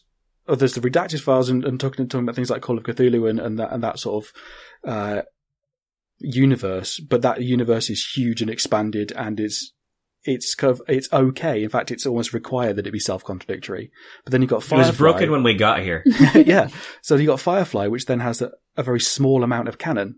Yeah. And then there's supplementary things that come out, but are they?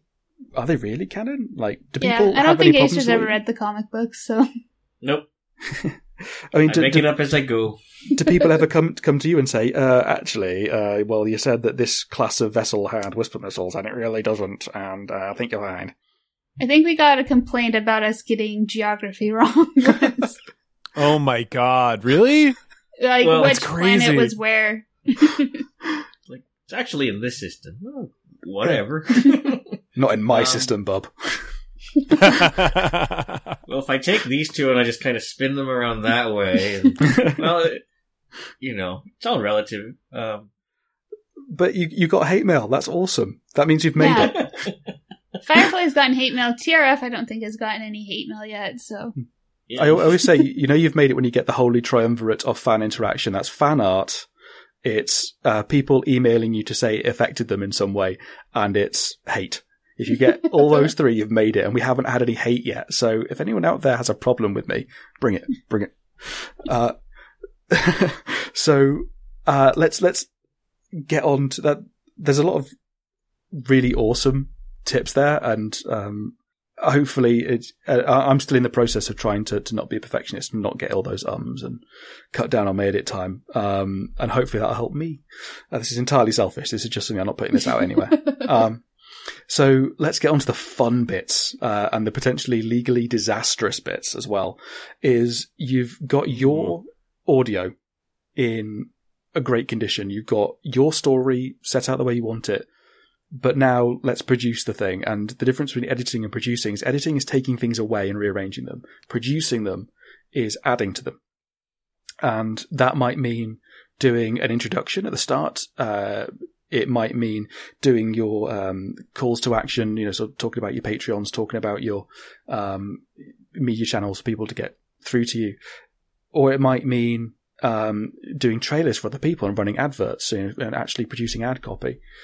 Uh, and then throughout the entire process, you might add sound effects, you might add music. Uh, so how do you do that? And, and what are the dangers and what are the tips for you to do this? Um, so, uh, firstly, it helps we have a lawyer in the room. Um, so, but I know entertainment law is its, is a whole large beast on its own. Um, and at any point, feel free to step in and go, actually, lawyer, don't say anything. I will say nothing. Uh, and also, I'm in the UK, so we actually have different copyright laws and, and all sorts of stuff like that, um, and different laws about monetization. Um, in essence, uh, in in England, we are allowed to make money off of our hobbies so long as, and we don't have to declare that as a business. We don't have to pay tax on it, so long as the profits from that are not huge. That, that it's reasonable, in inverted commas, uh, and the profits go back into that hobby. Okay. Mhm. That's Um, awesome. so it's so it's okay to do medieval reenactment uh, for film and TV kind of thing, as long as you're just buying your equipment again and f- you know going back into your hobby, and if that makes sense. Yeah, we just we just expense the hell out of our Patreon revenue. Yeah, like uh, I bought a bunch of books and uh, we did this and this, and so they were all legitimate podcast expenses. But There is another thing here, which is standard practice on the Sword Nut Radio podcast, which is rather than say things we won't talk about and people we won't talk about, and can you cut that out, is replace names of things with Steve Perry. So it's the Steve Perry podcast, the Steve Perry company. That's okay. So production. So all right. Uh, to to kick things off, um, I, I think of all of us, um, I probably put the most production into the actual meat of uh, our podcast in that we use um, a soundtrack in part to cover background noises that we can't cut out and, and poor uh, audio, uh, and lots of sound effects from Battle Bards, who were kind enough to donate us uh, most of their library uh, and give us a license to use it. We also use theme music and uh, character themes as well, uh, as well as general combat background, because combat's boring in actual plays. I'm sorry, guys, Yep. it is. Um, so you know, we try try and make it interesting with changing up the sound there, um, and also trying to encourage people to role play the combat better. Which, if you want advice on how to run combat better in actual play podcast, I'm going to big myself up right now. This is a I, uh, uh, I did a couple of episodes with um, so about 14 episodes with How We Roll podcast, where they wanted me to play a, like a one shot player, someone who would just uh, arrive and then disappear somewhere. Mhm. And I made a point of doing combat based characters who I would describe well in terms of this is how I want my players to do it. This is how I want people on actual play podcasts to describe combat and not just go, uh, I hit it with my sword. Mhm.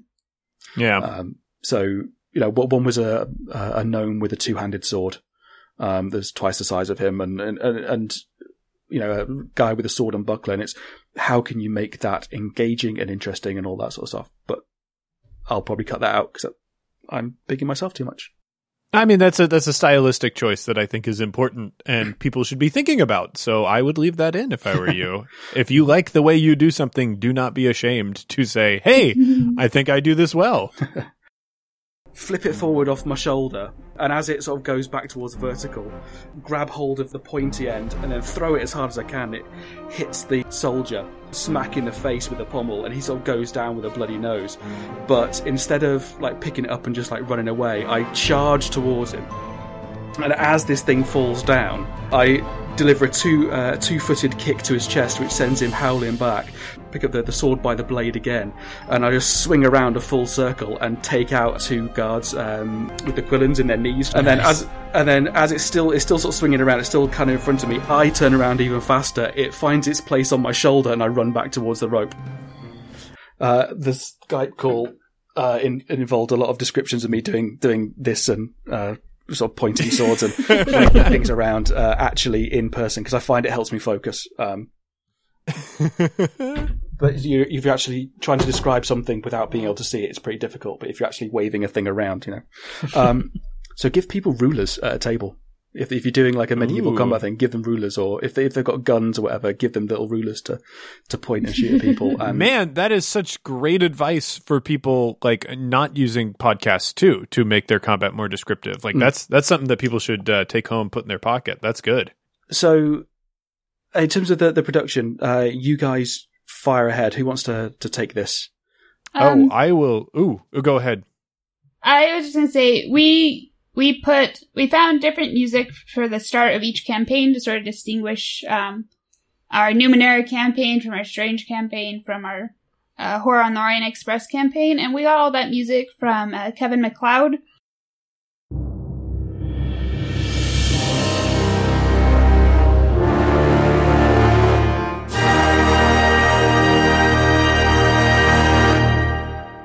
Spelled M C L E O D. Pretty sure Let's- you can find it yeah. Incompetech. Let's all, All take a moment to, to free. thank Kevin McLeod for what he's Yeah. done. It's amazing. So he has a great selection of music um, for a lot of different moods, and you can search it by mood and that sort of thing. Um, and it's all super great, and it's free for you to use, so you should use it. Yeah, just give him credit. Otherwise, it Yep. costs money. um, he does actually have the rules very well signposted Mhm. and very clearly written. Is that he has two commission rates. Um, that it's not free. It's just two commission rates.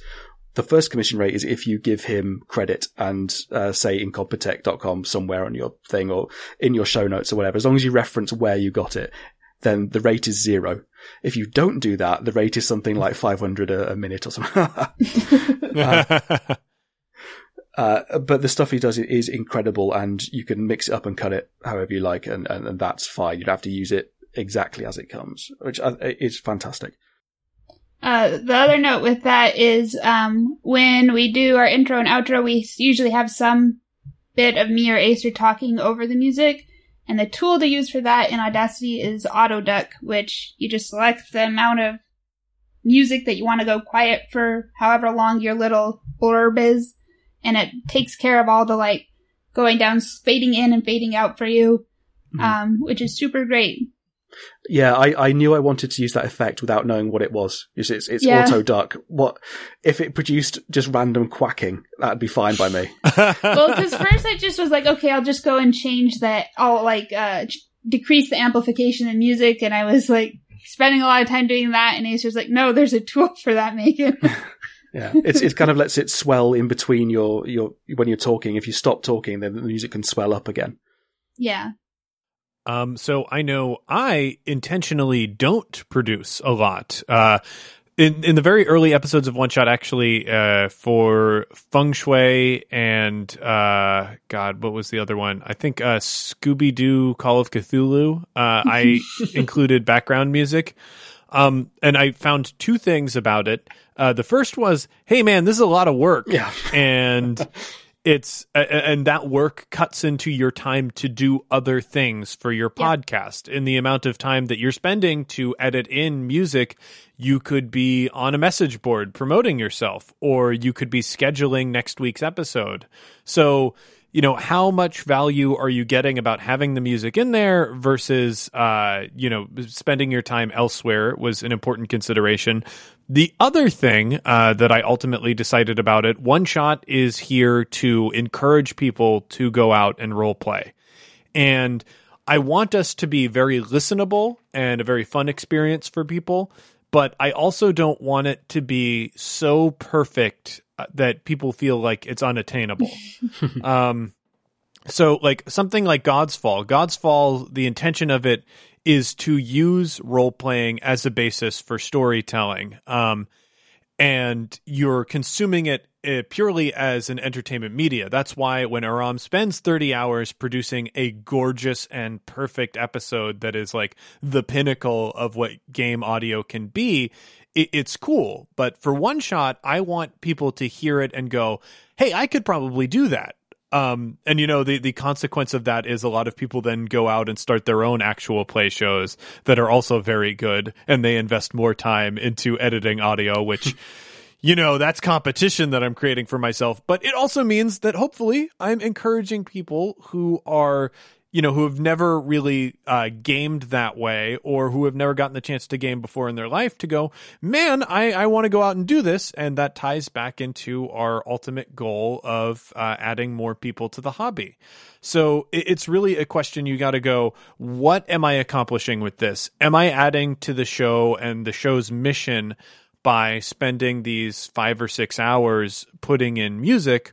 Or am I doing it just because I think I have to? Um, I, I really think if you can easily and confidently answer why you're spending time on production value, then you're doing it the right way. If you can't, then you should reassess whether or not you need it. I mean, Yeah. I know that it adds value to the show. Like if you go back to the first feng shui episode where they we do the ninjas and refrigerators gag, that little audio sting every time we mentioned ninjas was really really fun for me, and I think it really added a lot to the show. And I wouldn't ever remove it. But also, I, I don't think moving forward in other one shot things, especially because I'm not the best at working with music, that I needed to look for moments like that and, and try to accomplish it. Hmm. Um, Yeah. as, as as a, a reference to uh, redacted files. Uh, in fact, it was no, it was on the um, it was a, a side game on the Firefly podcast. I think was uh, la- lasers and feelings. Asian feelings, It had the perfect laser feelings sound effect. It was amazing. I want it. I need it. I must have it. I have to talk to Rob about that. He did. So I usually do the editing and then he does the post production. Yeah. Um, James, I uh, wrestled with that production question for a very long time and ultimately decided, no, I cannot answer that question. I cannot justify that. And uh, as a result, we actually increased our uh, release rate by Hmm. 30%. Yep. Mm-hmm. Um, because ultimately, I think what people want is the the games, not the uh, for us anyway, the not my poorly produced uh, sound effects. So, Hmm. also the work it takes to find and uh, place and then credit sound effects is just incredible. Yeah. Yeah. we we were- we were well. I say I. I say we. Yeah, I was quite lucky in in that because of what country I'm in, and we have the BBC, which I pay for um, Mhm. through a license fee. Um, it's it's got public broadcasting, but it's uh, it's a non-optional fee uh, you have to pay. Essentially, it, it is a is a tax um, to fund the BBC. And as part of that remit, as the guilt of doing that, they put a lot of stuff out for free. And so we have um, the BBC sound effect library, which as a UK taxpayer, UK license rate payer, um, Man, I can that's awesome. Um, That's not fair. a, but they, they did take it off their website uh, a little while ago, but uh, the license is still out there to use. I mean, you don't need even to credit them. You're in the UK, you're using it. They just don't ask the question. Wow. But God. then there's uh, Battle Bards.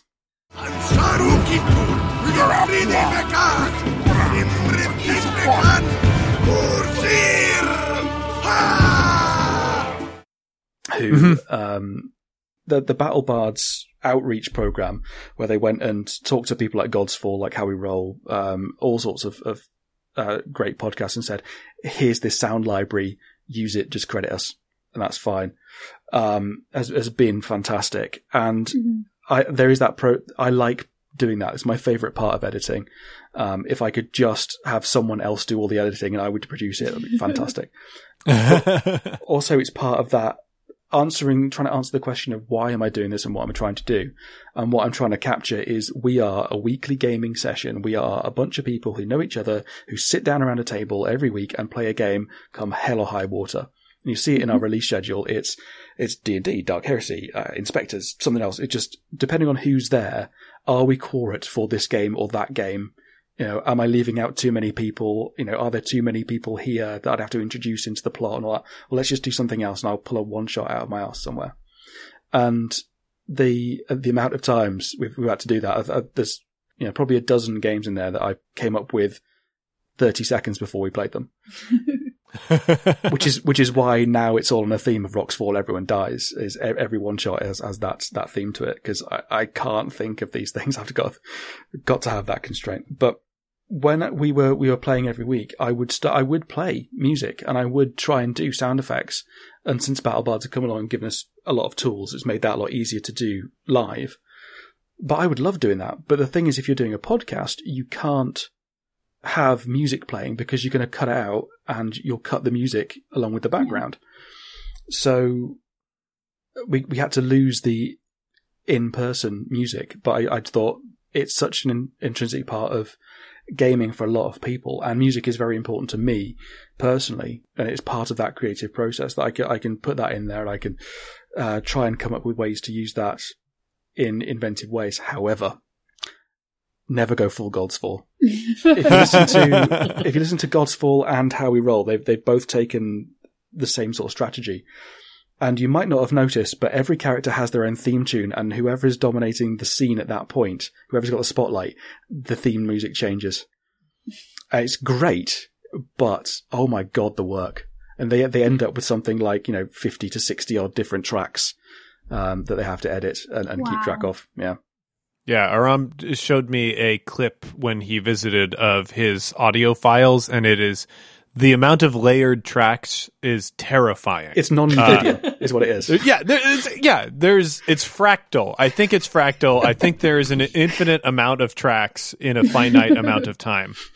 a lot of people do worry about how much to produce it, and there is a practical element of sometimes there are things I can't get rid of. Poor audio quality, um, bad EQ on some mics, things like that, where it's just it just malfunctioned for some damn reason, and it's never happened again, never happened since. But like, you can't get rid of it, so let's just put some music on there to distract people, hopefully, from this this mess up that I can't get rid of. But also, it's fun. I seem to exist in in a, a, a vacuum of lack of legal responsibilities. but that is a really important thing. And again, uh, this is something I really wish someone would, would tell people before they get going, because I've seen too many people get caught by this. If you're producing a crappy little podcast for your own, or, or not even crappy, but just for your own enjoyment and you're not making money out of it, you're not doing a Patreon and you're happy to pay for all the equipment, you're happy to pay for all the hosting and all that sort of stuff, um, which is the decision that I've made is that I, I will not make money out of this. Because once you start making money out of things, things get complicated. What if I use something that was actually based on someone else's stuff? Or what if I just pulled something out and went, oh, I want to use this, but someone notices and takes exception to it? If I'm not making any money, I haven't done them any damage. I think, anyway, in terms of how these things are Legally, that might not be right. It might not be, yeah. I can tell you that without being a lawyer. Yeah. Uh, but that's it- just the U.S. system. But once you're making money, the world changes and people are going to take that seriously. You know, you're no longer this, um, this little entity they send a dis- cease and desist to. You're someone they're going to go after because you've taken money out of their pocket. Yeah, your IP laws weren't written by the recording industry. Yeah. Um, but it's, it's a cutthroat thing and be careful on what you use. You know, and I think maybe the touchstone is if you haven't got permission, written permission, don't. Yeah.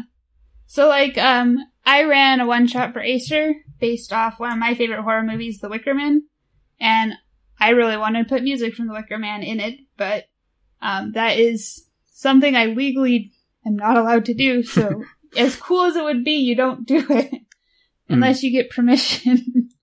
Yeah.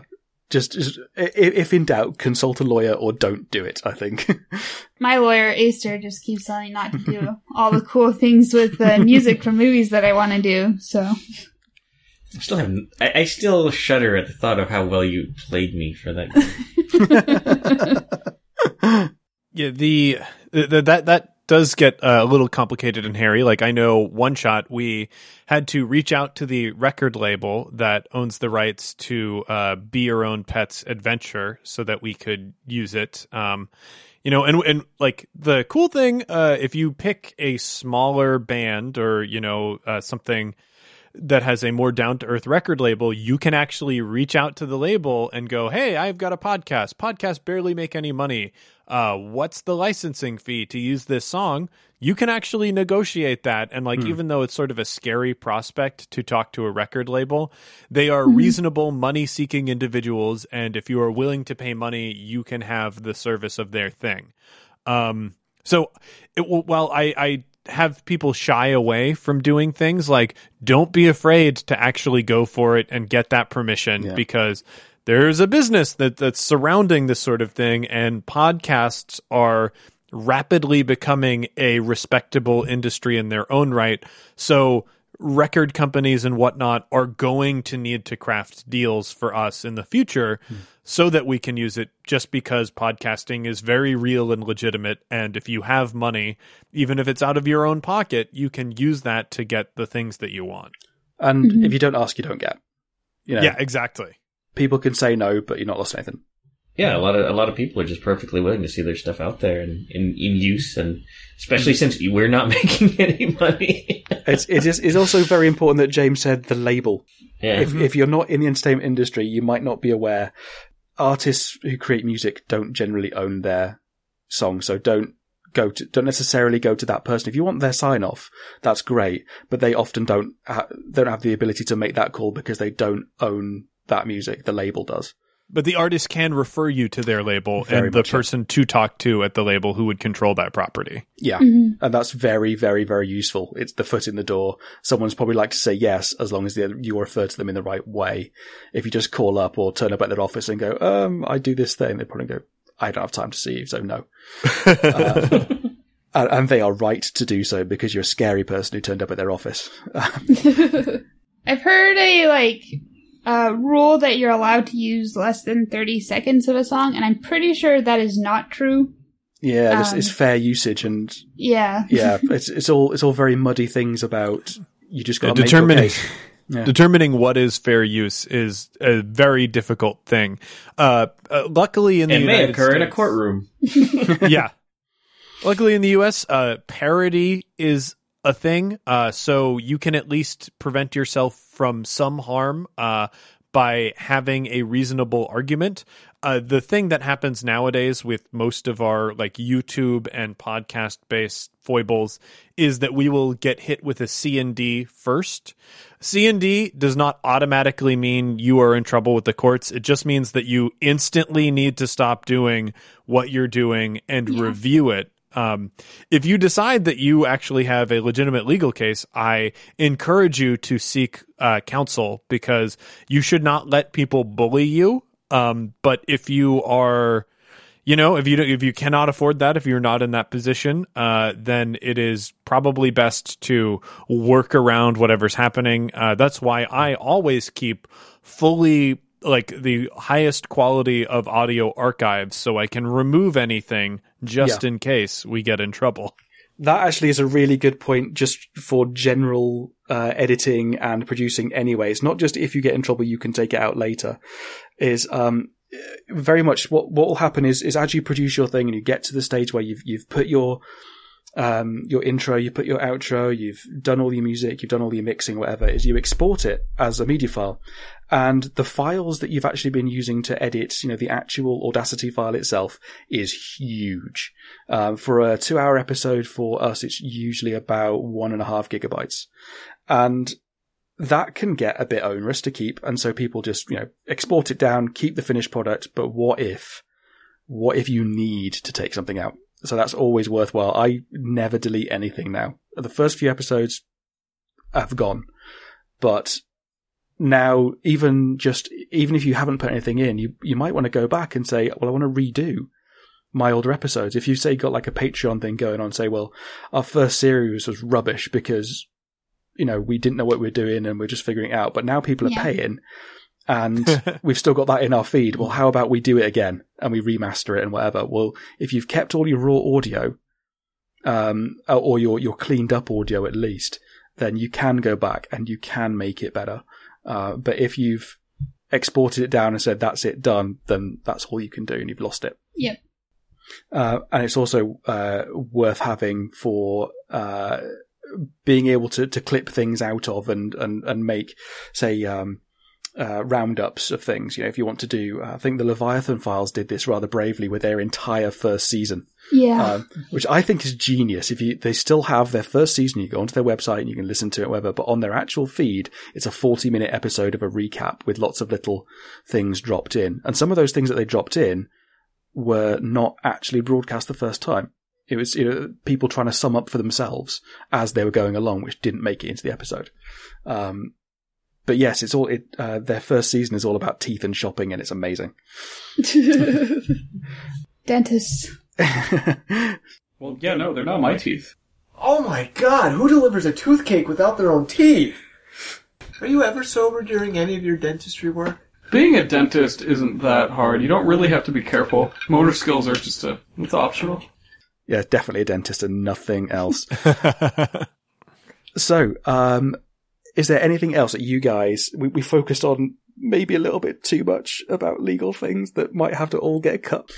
But is there anything about producing and produce and getting that polish on something, getting that identity on something? I think, and and, and making it instead of just here's an actual play, it's making it this is one shot, this is redacted files.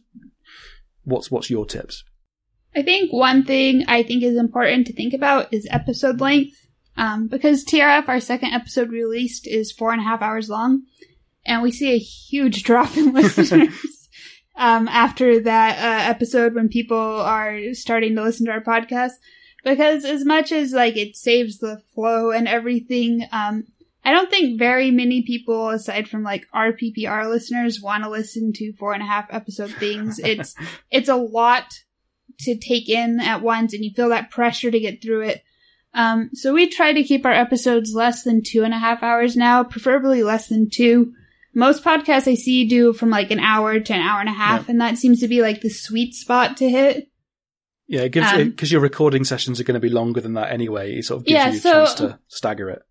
Episode 202 of Firefly started out three hours and 15 minutes long, and when I edited it down, I got it to an hour and a half. So, like, there's, you'll get rid of things. We try to keep our recording sessions about three hours and then, um, see where we end up. But I think it's important not to do those really long episodes.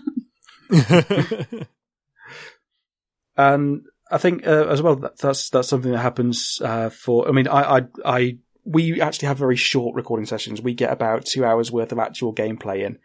Um, so we meet for about three hours, three and a half hours, and once we actually get going, it's two hours of usable gameplay. And so that um, maybe two and a half hours, and that'll edit it down to about an hour and a half. Um, so it just it doesn't make sense to break it down even shorter. We did for a little Mhm. while, and it, it didn't flow at all. Um, you know, we had to have this sort of dot dot dot to be continued kind of thing, and there was no cliffhanger. I didn't schedule it in terms of breaking it into small sections, and it wouldn't make sense in an RPG anyway, which is a slow form of storytelling. But say, uh, for example, uh, one shot, uh, you when when you're actually recording a particular game, is it all done in one session? Because you do split it up into episodes mid Yeah, it's- mid session, like you, that you specifically make the effort to say this is the end of the, the show. Yeah, we record to uh, like four to six hour sessions, um, and that usually edits down to three to four hours of finished audio. Um, I try to be strict with people at the table about messing around, and we get the game recorded and we're done. Um, there are very, very few. I actually, God, I think I can't think of any yet that have been on one shot that have been multiple recording sessions for the same game. Um, it's it, it just uh, helps keep to that one shot mentality. Um, you know, we've done follow ups and sequels, but like the story that we're telling gets told in that session, and that's it. We can leave it there. I, I, I find that makes things a lot more manageable for me, but you know, it might not work for everybody.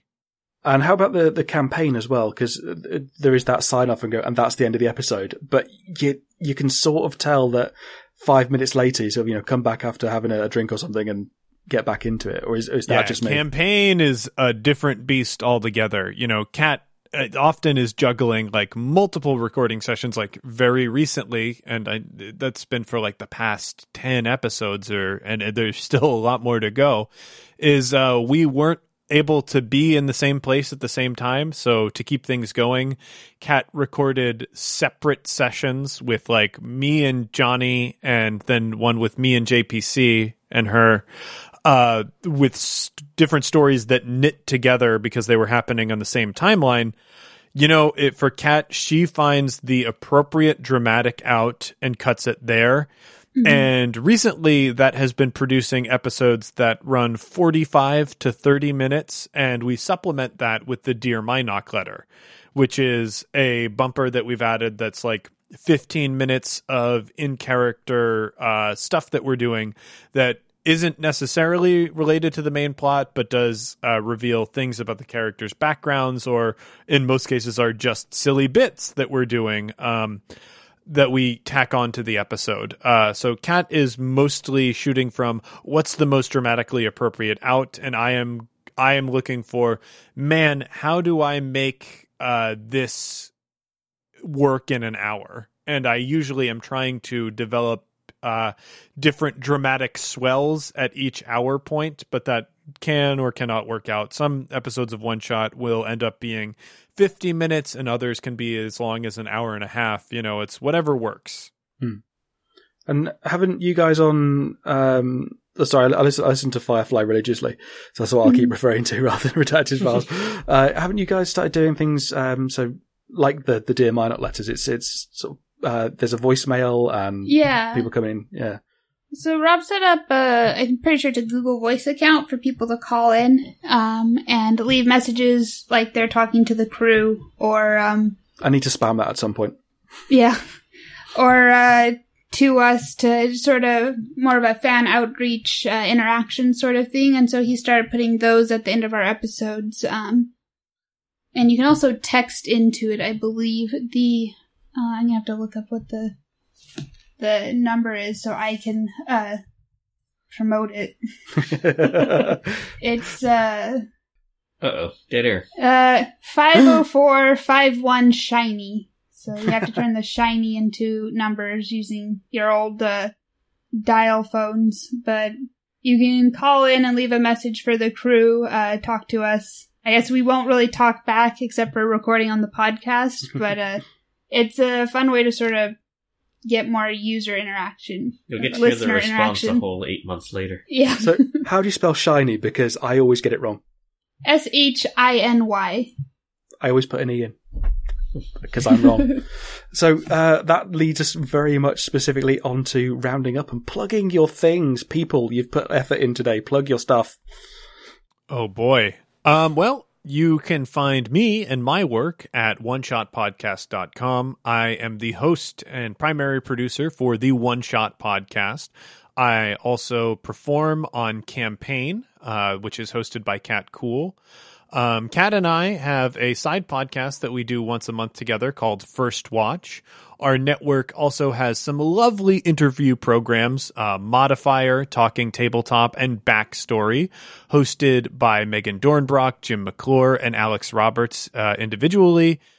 Um, I also have a side podcast where I just talk about Star Wars lore called Never Tell Me the Pods, which is not technically part of the One Shot Podcast Network, though we do use One Shot equipment for that. Um, and it is resplendent. and you, you can find us on Thursdays. Uh, we are now streaming on Twitch at twitch.tv slash one shot RPG. If you've got questions for me about uh, podcasting, the shows, or you just want to talk to me, you can find me uh, most often on Twitter. I am at One Shot RPG. And finally, One Shot has its own subreddit, um, the One Shot Podcast subreddit. Uh, so you can hang out with us there too. You can find us on uh, theredactedfiles.com or fireflypodcast.com. It's fireflypodcast.wordpress.com because we haven't gotten the DNS switched over yet. Okay. but if they're listening in the future, it might be. That's Yeah. embarrassing. uh, okay. Um, and uh, we're at, uh, T- at at TRF Podcast on Twitter and at Firefly Podcast uh, also. Those are probably the easiest ways to get a hold of us, or uh, I guess at Aser underscore Tolentino. That's A S E R T O L E N T I N O. I was not creative when I created my Twitter handle like no, nine years ago. So Uh, I'm on Twitter as well at Curium247 and uh, on our website, theredactedfiles.com, I post a lot about uh, tabletop Kickstarters because I love Kickstarters and that's where a good percent of my income goes. So if you're curious about what I think about Kickstarters that are currently going on, you should check out at our website, theredactedfiles.com too. Oh, and where the rest of our income goes, we're going to Gen Con, so say hi. Yeah. Hey! you guys going to be at the Diana Jones Awards? I don't know yet. We're just starting to buy our tickets for events, which is a little behind the times. But we will be Oh, running and- games, but I guess those are all sold out, so you'll just have to find us. And I hate you all for going to Gen Con. It's our honeymoon. That's amazing. Uh, and I do the Sword Nut Radio podcast. I was lucky, uh, I, well, I was foolish enough to name the podcast after my internet handle. Uh, so it's al- already always set, al- already set up. I, I also, I want to big up some other podcasts as well. We've mentioned them, so, uh, we've mentioned them on, on the show so far, but really go and see them, uh, well, go and listen to them. Um, there's How We Roll podcast who, um, have just started their Patreon and are making a good headway into that. Um, and the guy who edits it, Joe, has just had a baby, so he edits while caring for his six month old child. Um, so they need money for like getting baby shoes or whatever you do with those things. Uh, so go and support them. They are brilliant. They put out a good show. Uh, and I guest on their show quite a bit and they guest on mine quite a bit. They're, they're lovely people. And the Leviathan Files and the Riverhouse Games podcast, they're run by the same people. If you've got any interest at all in Mass Effect, I think it's the only Mass Effect actual play podcast out there is the Leviathan Files. It's immensely, immensely entertaining. They also do the Riverhouse Games podcast, which is looking at games in a much more detailed way. They play things from scratch. They look at theoretical side of gaming as well. It's fantastic. Um, they also And they have are- the LGBTQIA podcast now too, where they look talk to different queer people Mm. in gaming, which I think is super cool. Mm. Uh, It, it is brilliant. I think if you want to add one thing to, they've just started, so they have like 50 subscribers right now, but they deserve to be huge. So if, if you are going to add one podcast to your collection listening to this, that should really be it. It's amazing. And on that note, thank you very much. Yeah, thanks everyone for listening. Yeah. Thank you. If you made it this far.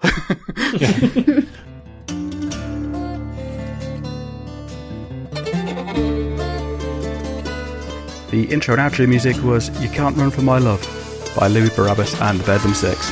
Music featured in this episode is from Kevin MacLeod at incompetech.com.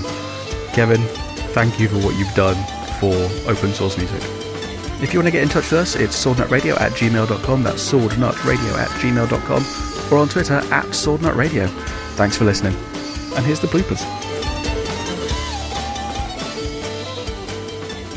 Hello. Hello. Yo. How you doing? How are you? Oh, not bad. Nervous.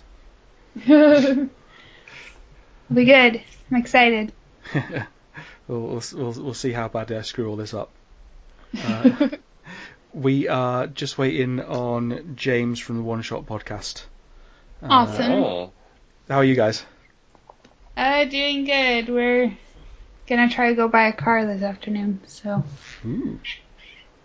we'll see how that goes. It'd be much more interesting if you're going to go and try and steal a car this afternoon. yeah, Just let us know how well, I do not have those skills.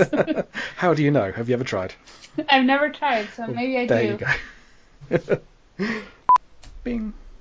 it's it's really for the hardcore podcasting editing nerds. and uh, big yourselves up, because the four people who listen to this are going to be really interested.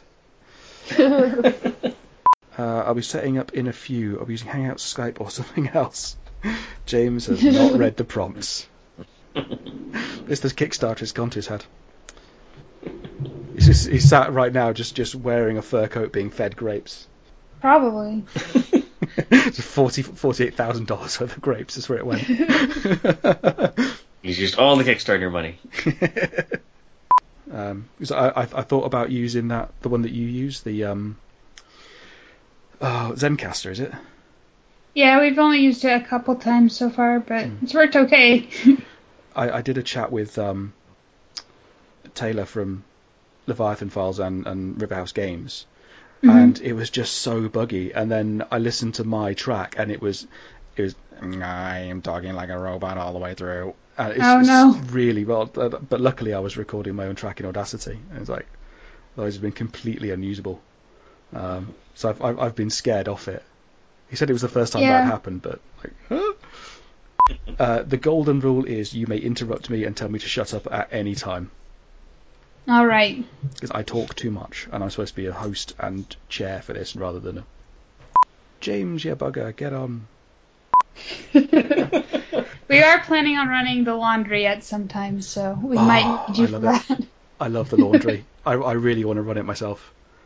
One time we almost got a group together. We got we uh, we had all enthusiasm destroyed by a um, someone uh, who bought the book and then looked at it and went, "The font. I don't like the font." the fo- uh, yeah. Do you know that that almost did it for Dark Heresy for me? There's there's a very easy way of setting things in Britain and getting people in the right mindset, um, and that is always describe the weather. Always, even knowing that you're going to cut it out, describe the weather. But the weather is always overcast, or there's a bit of drizzle, or it's raining, or it's light drizzle, or it's heavy drizzle, or it's heavily raining. But it's always overcast, and it's always something something wet is falling from the sky. Helping out with drought. It's all swishy.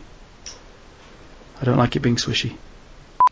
Testing one. Hello. Hello. Hello. All You're right, late, Can you guys hear me? bastard. Yes, I can hear. me? I can't hear you. because of that thing you did when you were 17. That's why. Oh man, I knew that would come back to haunt me. Well, know. you know that kid deserved to die. So Uh, welcome to showbiz. I'm, Yeah. I'm I'm fangirling a lot right now because there's a lot of people I respect on this call. uh, James is more than one person. Victor too. oh god, yeah. I'm so I'm so pleased you found out what bugger all meant eventually. Uh, eventually, I'm glad that I'm glad we had a lot of British people come in and just go, no, no, no, no, no, no, no. Correct it. But if you can do uh, the the Australian accent, you, it's it's so much easier to do a um, a decent um, London accent because a London Well, I accent mean- is just a stretched, well, it's, it's a condensed version of an Australian. There's, I mean, God, uh, like trying to do uh, different British accents. uh, I don't know the names for the different regions that I'm dealing with, uh, which is a huge problem for looking up like the proper accent because I usually end up with a Frankenstein's monster of like different regions of London that like you just go, oh, that's an alien in human skin pretending to be British. That's not, it's not an actual person. Yeah. Based Um, entirely off of American films. Yes. Yes. The um the the granularity of British accents uh, is dazzling.